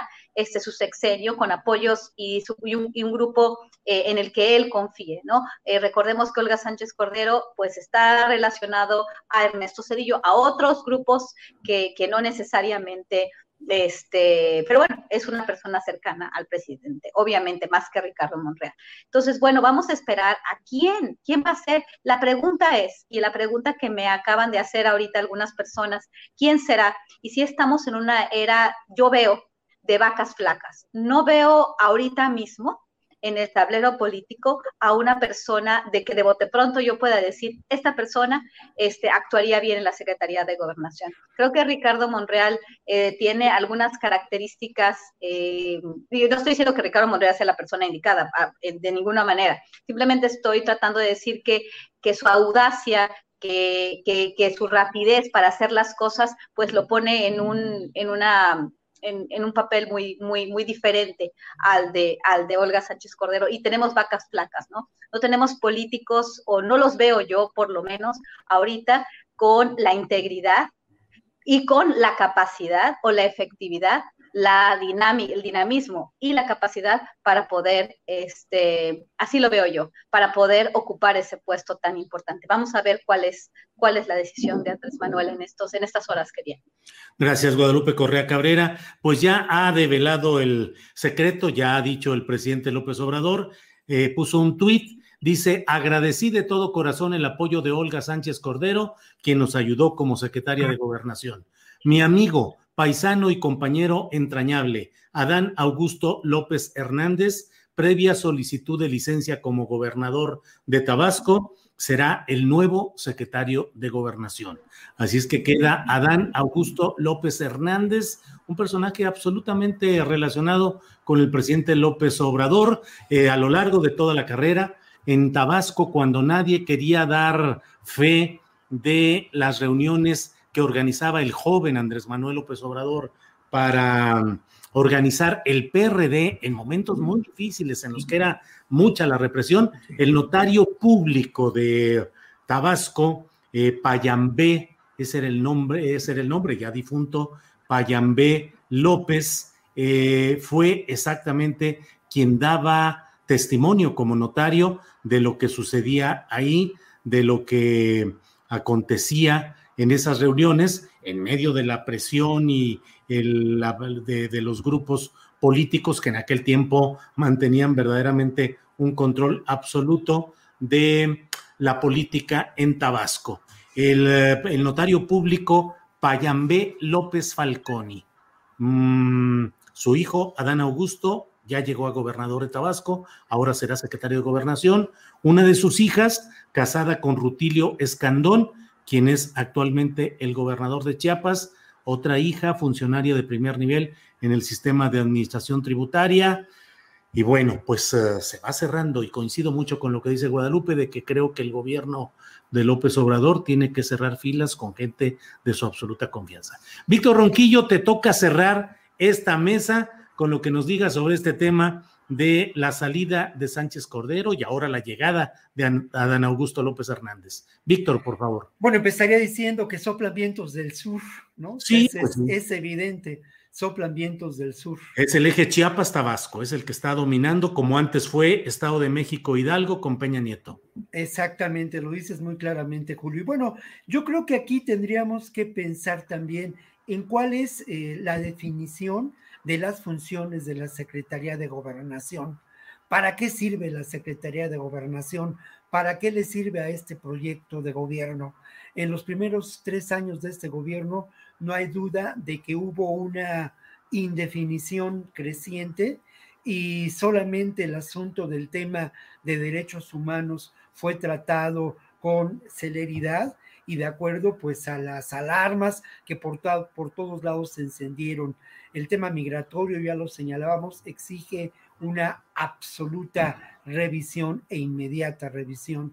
Eh, por otra parte, creo que los hilos de, la, ah, de lo que podíamos considerar la construcción de consensos que tendrían que ser una tarea de la Secretaría de Gobernación, aún en tiempos de un gobierno que tiene que atender a diferentes posiciones, no se establecieron de manera cabal.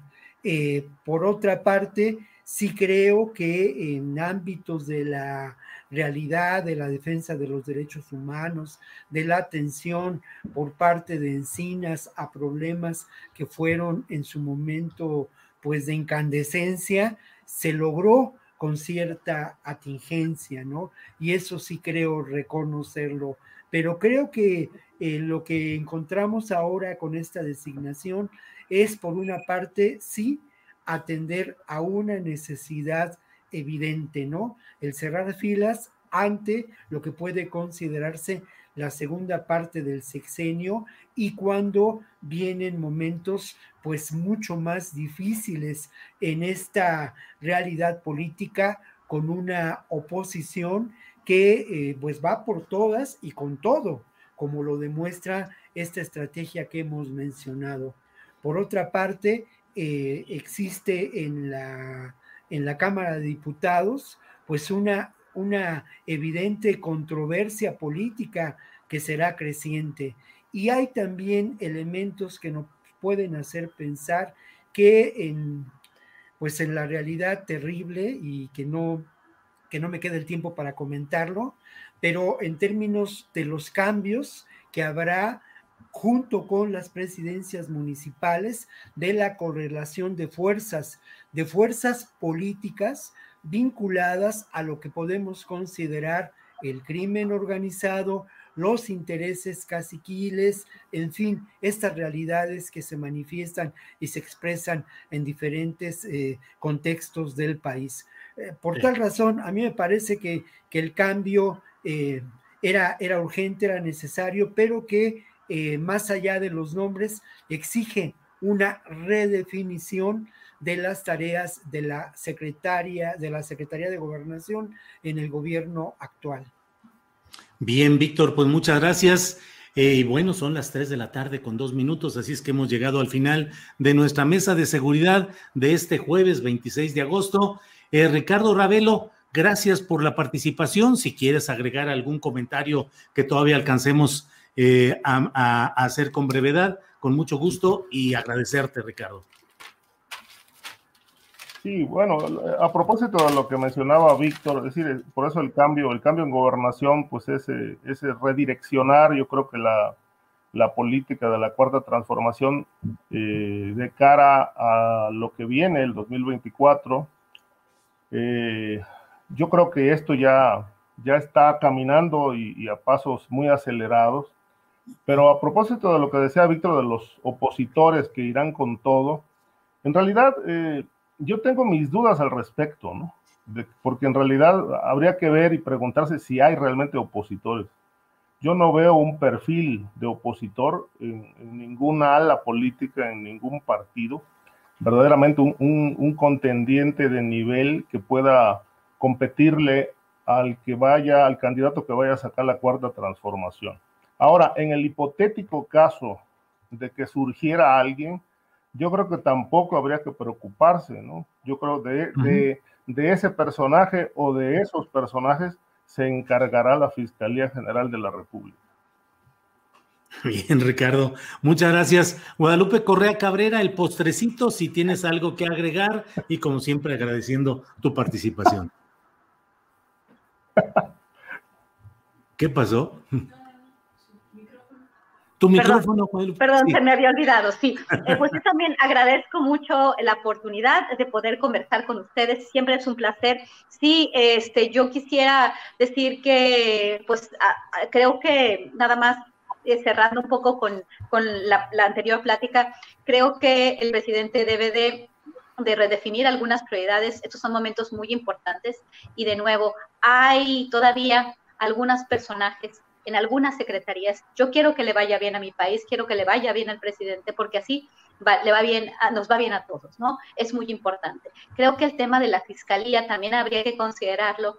Creo que se tienen que hacer algunos movimientos muy importantes. El presidente tiene que saber lo que ahora es, es ahora o es o nunca. Y creo que, yo creo que debería de haber cambios muy importantes en la Fiscalía General de la República. Creo que es problema tras problema tras problema y esta falta de seriedad y de, eh, de capacidad por parte de la Fiscalía podría ser, como hemos hablado antes, la peor piedra en el zapato, la piedra en el zapato más grande del gobierno de la Cuarta Transformación. Bien, Guadalupe, muchas gracias. Víctor Ronquillo, ahora sí, el postrecito, por favor, ya para cerrar esta mesa. Víctor. Bueno, mira, eh, bueno, celebro el, el buenísimo, mi querido Ricardo, te llevaste la tarde, ¿eh? con ese, o sea, te llevaste la tarde con oh. ese cierre, pero bueno, pocas veces se dan buenas noticias en este, en esta mesa y en este programa. Yo, yo lo quiero hacer. Mira, yo celebro el que 21 por 21 esta colección editorial del Fondo de Cultura Económica se haya lanzado al aire. Y son, pues bueno, 100 mil ejemplares gratuitos para 100 mil lectores que esperarán y conocerán la historia, la crónica, la literatura de nuestro país. Mira, en un país en donde lamentablemente el problema es la desinformación, en donde el problema es la falta de, mirar a fondo en cuestión de muchas realidades sociales, políticas, la lectura nos puede llevar eh, a, la buena noticia de la comprensión de la realidad. Y yo sí celebro esto, obviamente, pues en mil ejemplares gratuitos en un país de 120 millones de personas, aparentemente no es nada. Ahí está la clave de lo que puede ser la distribución de estos libros, pero en buena hora de que a pesar de la crisis económica, a pesar de la pandemia, a pesar de todo lo que vivimos y aquí discutimos semana con semana, pues se, se, ha, el Estado mexicano tenga la voluntad de aprovechar los recursos que provienen del crimen organizado y los negocios de la tranza, de la tranza para publicar libros. Eso lo celebro mucho, Julio. Gracias, Víctor Ronquillo. Ricardo Ravelo, ahora sí, gracias, buenas tardes y gusto de verte tan sonriente y tan, contento en los momentos. Gracias, Ricardo. Hasta luego. Buenas eh, tardes, Julio, gracias y un saludo a todos mis amigos. Gracias, Ricardo. Guadalupe Correa Cabrera, muchas gracias y buenas tardes. Buenas tardes, Ricardo, que les vaya muy bien. Muchas gracias por la invitación otra vez y con un gusto de estar gracias, con ustedes. Gracias. Víctor Ronquillo, muchas gracias y buenas tardes. Buenas tardes, Julio. Muchas gracias a todos y un placer estar aquí. Muchas gracias. Bien, pues esta ha sido la mesa de seguridad este jueves 26 de agosto y bueno, vamos a continuar todavía con información interesante. Mire, en Tabasco comienza a hablarse de la posibilidad de que el sustituto del gobernador Adán Augusto López Hernández, quien pasa ya a gobernación en cuanto sea aprobada su licencia por el Congreso de Tabasco, que el sustituto podría ser Raúl Ojeda Subieta. Raúl Ojeda, que dos veces fue candidato a gobernador, desde el flanco obradorista, sin ninguna duda, dentro del PRD, pero de la corriente de López Obrador, eh, un personaje con una postura siempre progresista eh, inició su carrera política en el PRI, fue diputado federal, formó parte de aquel grupo de la COCOPA, de la Comisión de Coordinación y Pacificación, luego de la irrupción de la rebelión zapatista en Chiapas. Así es que puede ser César Raúl Ojeda Subieta, al menos el nombre ahí está. César Raúl Ojeda Subieta.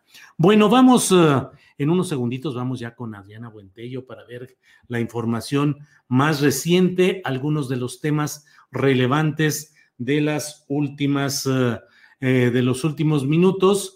le reitero, ha dejado la Secretaría de Gobernación o está por dejarla físicamente, pero políticamente ya se ha anunciado su salida de la Secretaría de Gobernación de la señora Olga Sánchez Cordero y en su lugar entra Adán Augusto López Hernández, actual gobernador de Tabasco, quien solicitaría licencia a ese cargo. En cuanto esté lista Adriana Buentello, entramos con ella con alguna información que va, eh, vamos teniendo de todos estos datos. Hay muchos comentarios y muchas eh, reacciones respecto a la salida de la señora Sánchez Cordero yo suelo recordar sus condiciones, es ministra en retiro con su sueldo como ministra en retiro.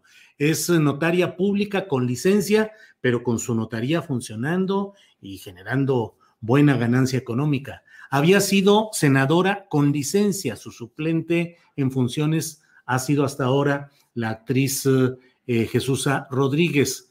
Eh, es concesionaria, consiguió, es una de las tres mil personas que han conseguido concesiones de agua más importantes en el país, en este caso en cultivos de cítricos en Nuevo León. Es una de las 300 o eh, un grupo muy selecto de personas. Ella consiguió esas eh, concesiones de agua. Pues en noviembre de 2018, antes de tomar posesión como secretaria de gobernación, pero cuando ya se sabía que ella iba a ser la titular de esa secretaría. En fin, pues una gran riqueza personal de ella, de su familia, es la señora Sánchez Cordero, que regresa al Senado. Ya veremos, todo hace suponer que a jugarle un poco las contras o el contrapeso a Ricardo Monreal. Eh, bueno, vamos ahora sí con Adriana Buentello. Adriana, ya estamos de regreso por aquí, Adriana. ¿Cómo estás, Julio? Pues corriendo porque hay mucha información. Justamente se da cuando estamos cerrando el programa, Julio, y comentar que, bueno, yo ya les tenía también preparado un segmento que había eh, sacado de una conferencia mañanera del 12, del 12 de julio, precisamente eh, cuando en una conferencia mañanera precisamente en Tabasco le pregunta un reportero, Julio le pregunta al presidente López Obrador si no había posibilidades con tanto halago que estaba recibiendo el gobernador de, Tabasco en ese momento, si de incorporarlo a su gabinete y efectivamente el presidente dijo que pues ayudaría mucho a su gobierno y que haría un buen papel en una Secretaría de Estado. Así que pues ya lo estamos viendo y vamos a ver, Julio, hace unos minutos eh, precisamente el presidente López Obrador eh, dio a conocer eh, estos cambios. Vamos a ver, en este momento les voy a poner la primera parte de este anuncio, porque además hay que destacar, Julio, que menciona, lo importante es que menciona que la secretaria de gobernación es la que solicita este cambio. A ver si quiere cargar. Ah, Olga Sánchez Cordero, cuando la invité a participar en este proceso de transformación, me dijo que su sueño era llegar al Senado y por eso la propusimos para ser senadora. Pero eh, yo la invité porque quería dejar el antecedente de que una mujer podía ocupar por primera vez ese cargo, secretaria de gobernación. Y me ha ayudado mucho, mucho, mucho, mucho. La estimo, ha sido leal, eh, ha estado con nosotros en este compromiso que tenemos de lograr una sociedad mejor y eh, transformar a nuestro país. Pero ahora, eh, a mitad del camino, así se llama mi nuevo libro, ella me dice, quiero reincorporarme al Senado, quiero estar en el Senado de la República y eh, ha quedado ella en libertad y yo le agradezco mucho eh, y va a estar como senadora. Y por ese motivo he invitado para que ocupe el cargo de secretario de gobernación a mi paisano, amigo y compañero entrañable Adán Augusto López Hernández, gobernador de Tabasco, le pido a mis paisanos que eh, se le permita a Adán venir a ayudarme para eh, terminar de consolidar el proceso de transformación, consumar la transformación de México.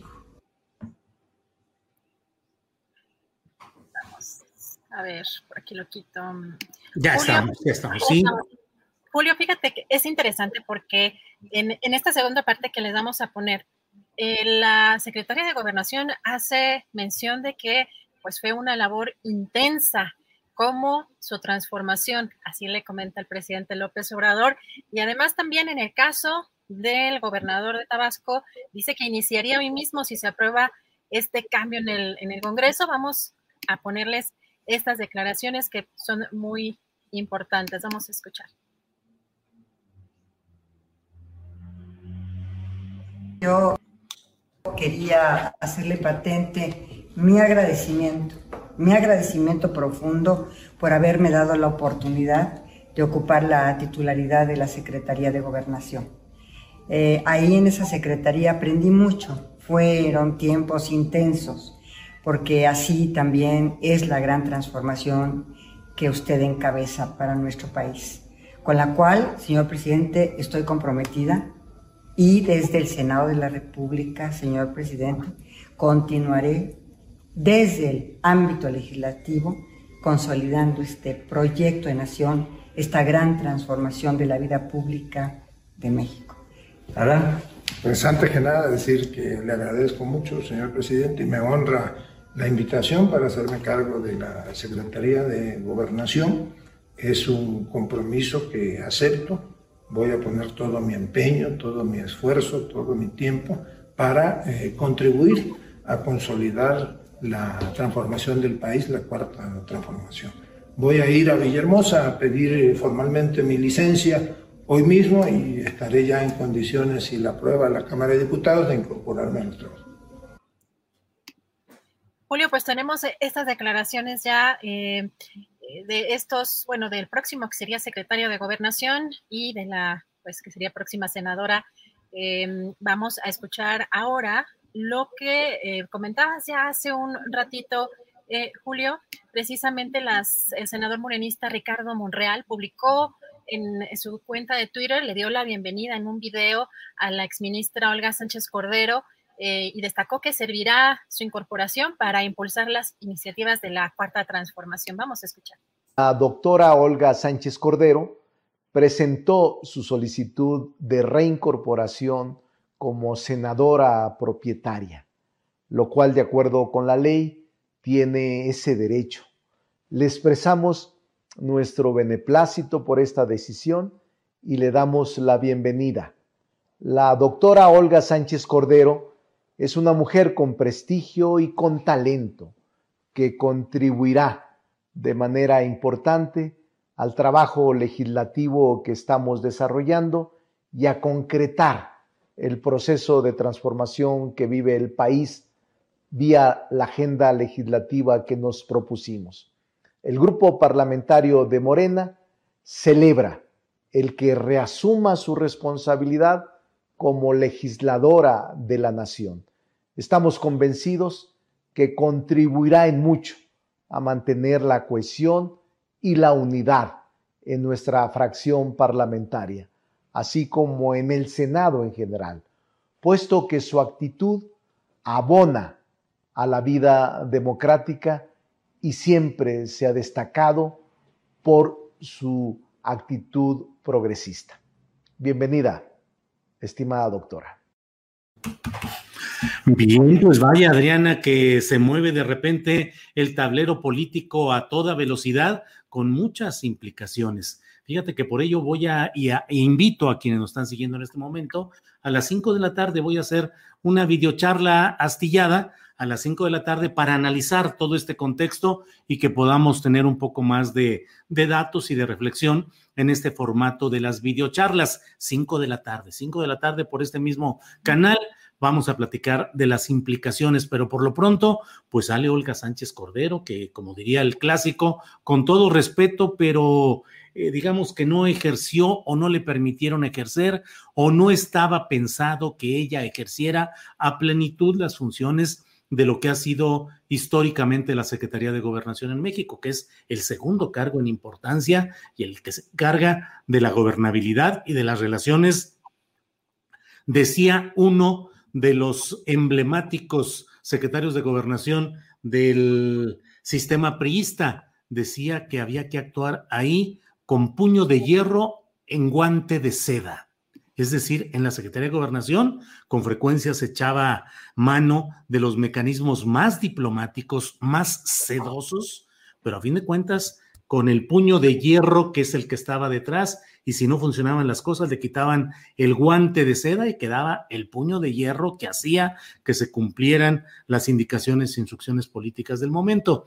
Entra en su lugar Adán Augusto López Hernández, de toda la confianza del presidente López Obrador, tabasqueño presidente, tabasqueño secretario de gobernación, y en lugar de Adán Augusto, el Congreso de Tabasco habrá de decidir a quién propone. Se habla de César Raúl Ojeda Subieta como una probabilidad.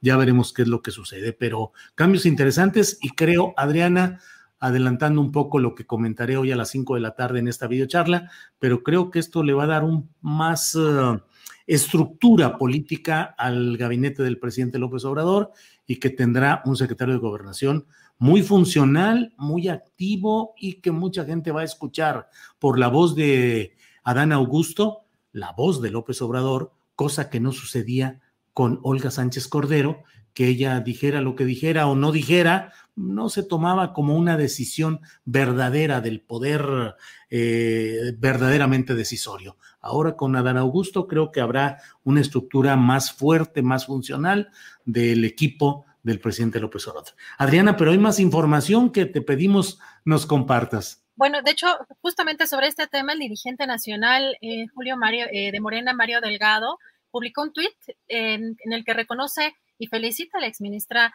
Olga Sánchez Cordero por la transformación de lo que él considera la Secretaría de Gobernación, la cual recordó precisamente Julio era el brazo represor del antiguo régimen. Además, consideró que era un gran papel en el Senado. Y más información del caso Anaya.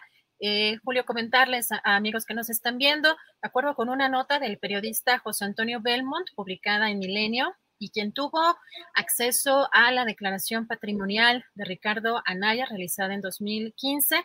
Carolina Martínez Franco, esposa del ex candidato presidencial, se hizo de una casa en el exclusivo fraccionamiento Club Campestre en Querétaro un mes después de que Emilio Lozoya Austin, exdirector de Pemex, le habría entregado 6 millones 800 mil pesos al panista para que votara en favor de la reforma energética. La residencia, la cual está ubicada en Circuito Club Campestre 404. Fue adquirida el 3 de septiembre de 2014, según la declaración patrimonial, por lo que las fechas coinciden con lo declarado por Lozoya, quien en su denuncia de 2020 señaló que recibió instrucciones superiores para entregar el soborno a Ricardo N para votar en favor de la reforma energética y la entrega habría sido en la primera semana de agosto del 2014 en el estacionamiento de la Cámara de Diputados.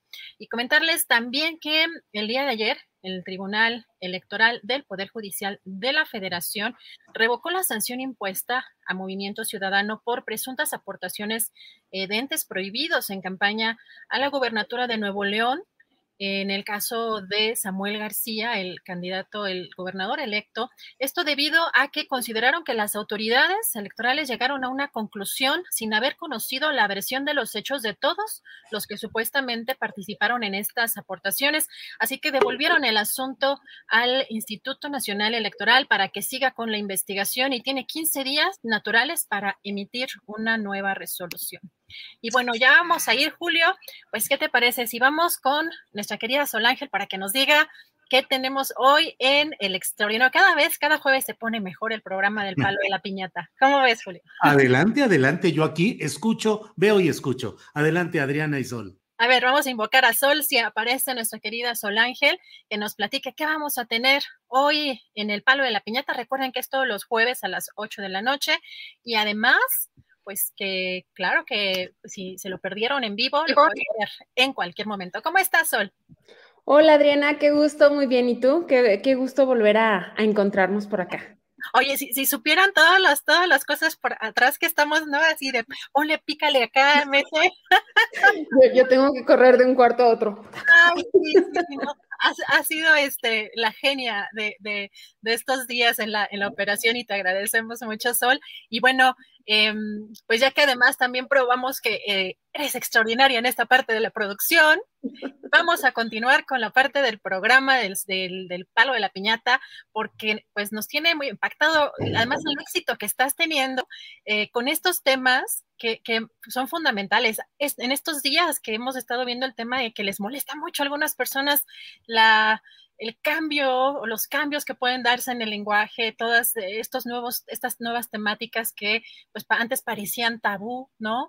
Eh, y tú nos traes cada semana un tema extraordinario. Así que cuéntanos, Sol, este, este jueves, ¿qué nos vas a tener? Sí, este, fíjate que este jueves vamos a hablar eh, de trabajo sexual, prostitución y trata de personas que las tres categorías normalmente las usamos indiscriminadamente, pero la verdad es que tienen, hay una diferencia entre cada una de ellas, evidentemente, y, eh, y también hay una diferencia en la forma en la que, o sea, importa mucho la manera en la que hablamos de este, estas tres cosas, ¿no? Entonces, vamos a hablar con eh, de hecho, al final ya, ya, pude tener también a otra mm, chica que también trabaja, es trabajadora sexual. Vamos a tener a, dos trabajadoras sexuales que nos van a hablar de su experiencia, nos van a hablar de cómo entraron ahí. Eh, vamos a hablar también de la moralidad que existe alrededor de la sexualidad, ¿no? El, el hecho de, de, vender nuestro cuerpo eh, y, la gente le pone como todo, es todo un tabú el decir, bueno, es que voy a, ver, vendo nudes, ¿no? Vendo fotos de mi cuerpo, soy eh, actriz porno, soy todas estas cosas, y ahí sí lo ven mal, pero en el momento en el que se tiene que vender otra parte de, nuestro cuerpo, que, que, en realidad todos los trabajos nos, nos implican, eh, pues, una explotación a nuestro cuerpo, ¿no? O sea, absolutamente todos implican que nuestro cuerpo trabaje y que lo utilicemos para pues para, para el trabajo, evidentemente. Entonces, bueno, vamos a hablar de todo esto, vamos a hablar de, del cuerpo, lo que implica eh, la fuente de producción, también de cómo termina siendo nuestro cuerpo una fuente de delito, cómo nosotros al final de cuentas no tenemos esa libertad o no se puede tener esa libertad de, de utilizar nuestro cuerpo como nosotros queramos. Em, también me parece muy interesante esta parte y vamos a hablar de los clientes, eh, que también hay mucho estigma acerca de los clientes de, este tipo de trabajo. Eh, y, qué es lo que buscan realmente, por qué existe este mercado. Vamos a hablar de muchas cosas y al final también vamos a hablar con em, una abogada de la Brigada Callejera, que es una organización que respalda, cuida y, promueve los derechos de las trabajadoras sexuales. Entonces, va a estar muy interesante. Yo sé que este tipo de temas son los que normalmente la gente, bueno, se me pone así súper, súper intensa, pero creo que es un tema que tenemos que, digo, el trabajo sexual ha existido toda la vida, evidentemente, y, y estamos en 2021. Creo que es tiempo de que voltemos a ver esto como un trabajo que deben de tener em, derechos y, que nos guste o no existen, por lo tanto tenemos que proteger lo más posible a las, a las y los y les trabajadores, ¿no? Entonces, bueno, este va a ser el tema, Adriana sobre todo el tema de, las, eh, de la salud, del acceso a la salud. Y Sol, además, eh, un tema importante porque eh, hemos visto que en medio de esta pandemia y que pues de pronto pensamos que ya no va a terminar o no vamos a regresar este, a lo que dicen la nueva normalidad, ni, ni siquiera a, a, esos, a esos términos o en esos términos, pero pues hemos visto que ha incrementado el uso de plataformas. Yo, yo no conocía o no conozco tampoco con mucho detalle lo que es OnlyFans, pero algo, algo he estado enterándome y, y, creció mucho el uso de este tipo de plataformas. Eh, sobre todo veía o leía un reportaje eh, en, en particular eh, mujeres amas de casa, ¿no? Que en medio de esta pandemia pues, eh, pues eh, desafortunadamente se separaron de sus parejas porque con la convivencia en este confinamiento, pues eh, probablemente hay índices, ¿no? Este, que crecieron respecto a las separaciones o a los divorcios y para mantener a su familia, pues tuvieron que hacer pues uso de estas, de estas plataformas. Así que la verdad es que es un tema muy interesante y pues debemos a las 8, 8 de la noche, ¿verdad, Sol? Así es, empezamos a las 8, vamos a tener a nuestras tres invitadas y este, ya estoy viendo ahí un poco de los comentarios y nada más dejar en claro que hay una diferencia entre trabajo sexual, prostitución y trata. Entonces, el decir como prostituciones, bla, bla, pues es la prostitución es una cosa y otra cosa es el trabajo sexual. Pero sí. también eh, algo que me parece importante porque eh, eh, vivimos todavía en un sistema patriarcal que es brutal. Y creo que tenemos, si realmente buscamos mejorar las condiciones para los, jóvenes, los niños, para nuestros hijos, eh, para los, las personas que vienen, o sea, mejorar el entorno, tenemos que darnos cuenta que el trabajo sexual, pues muchas, o sea, eh, prácticamente es una cuestión de necesidad, ¿no? Y, es que sea, eh, son precisamente grupos que han estado en la vulnerabilidad, pues prácticamente siempre o de manera histórica, así que intentar dejar de lado un poco el juzgar y entender más bien las condiciones socioeconómicas, ¿no? Incluso también políticas en las cuales, pues, desafortunadamente, pues vemos, porque no necesariamente es que la, gente quiera estar explotando sus cuerpos de esa manera, sino en la mayoría de los casos son, es la necesidad, ¿no? Y creo que también eso es, es importante para no juzgar de, antemano y eh, pues agradecerte como siempre, Sol, y te vemos en la noche a las 8 sin falta.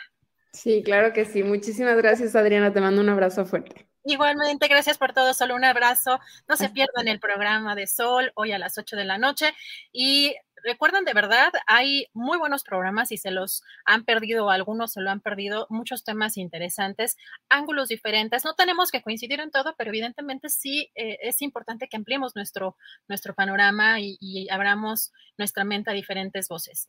Y ya, tenemos por acá a nuestro querido Julio para ya cerrar el programa y prepararnos para el viernes del más allá. Sí, sí, sí, que ya está puesto para mañana el viernes del más allá. Adriana, reitero la invitación a quienes nos escuchan para que a las 5 de la tarde estemos en este mismo canal de Julio Astillero, en YouTube y en Facebook en este caso, para hablar sobre lo que sucede con estos cambios que ha habido hoy. No, se, no, no, no dejemos de lado el hecho de que ya está un nuevo aspirante presidencial.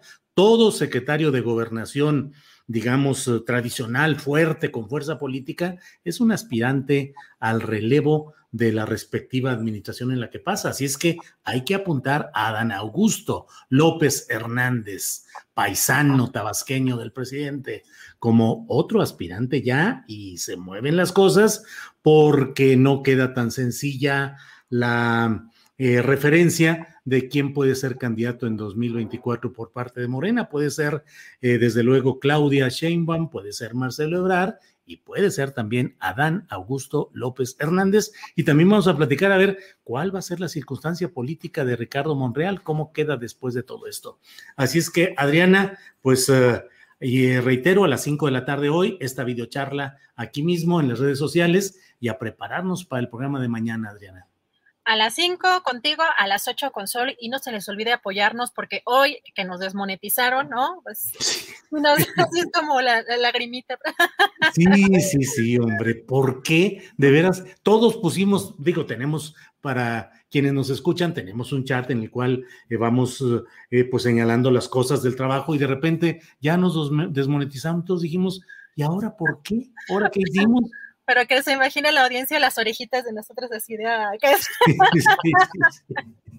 Bueno, pues Adriana, otra vez ha sido un programa muy bien llevado, muy bien eh, producido por ti. Te agradecemos mucho. Sabemos, nosotros que estamos acá, sabemos todo el esfuerzo y toda la organización que tienes que desplegar para esto y lo comparto con la audiencia. Gracias, Adriana. Gracias a Tripulación Astillero. Gracias a la audiencia y pues hasta mañana. Hasta mañana y gracias a Sol. gracias. Para que te enteres del próximo noticiero, suscríbete y dale follow en Apple, Spotify, Amazon Music, Google o donde sea que escuches podcast. Te invitamos a visitar nuestra página julioastillero.com. Hi, I'm Daniel, founder of Pretty Litter. Cats and cat owners deserve better than any old-fashioned litter. That's why I teamed up with scientists and veterinarians to create Pretty Litter. Its innovative crystal formula has superior odor control and weighs up to 80% less than clay litter.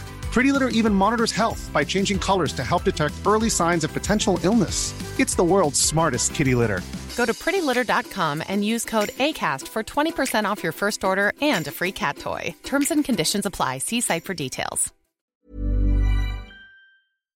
Para que te enteres del próximo noticiero, suscríbete y dale follow en Apple, Spotify, Amazon Music, Google o donde sea que escuches podcast. Te invitamos a visitar nuestra página julioastillero.com.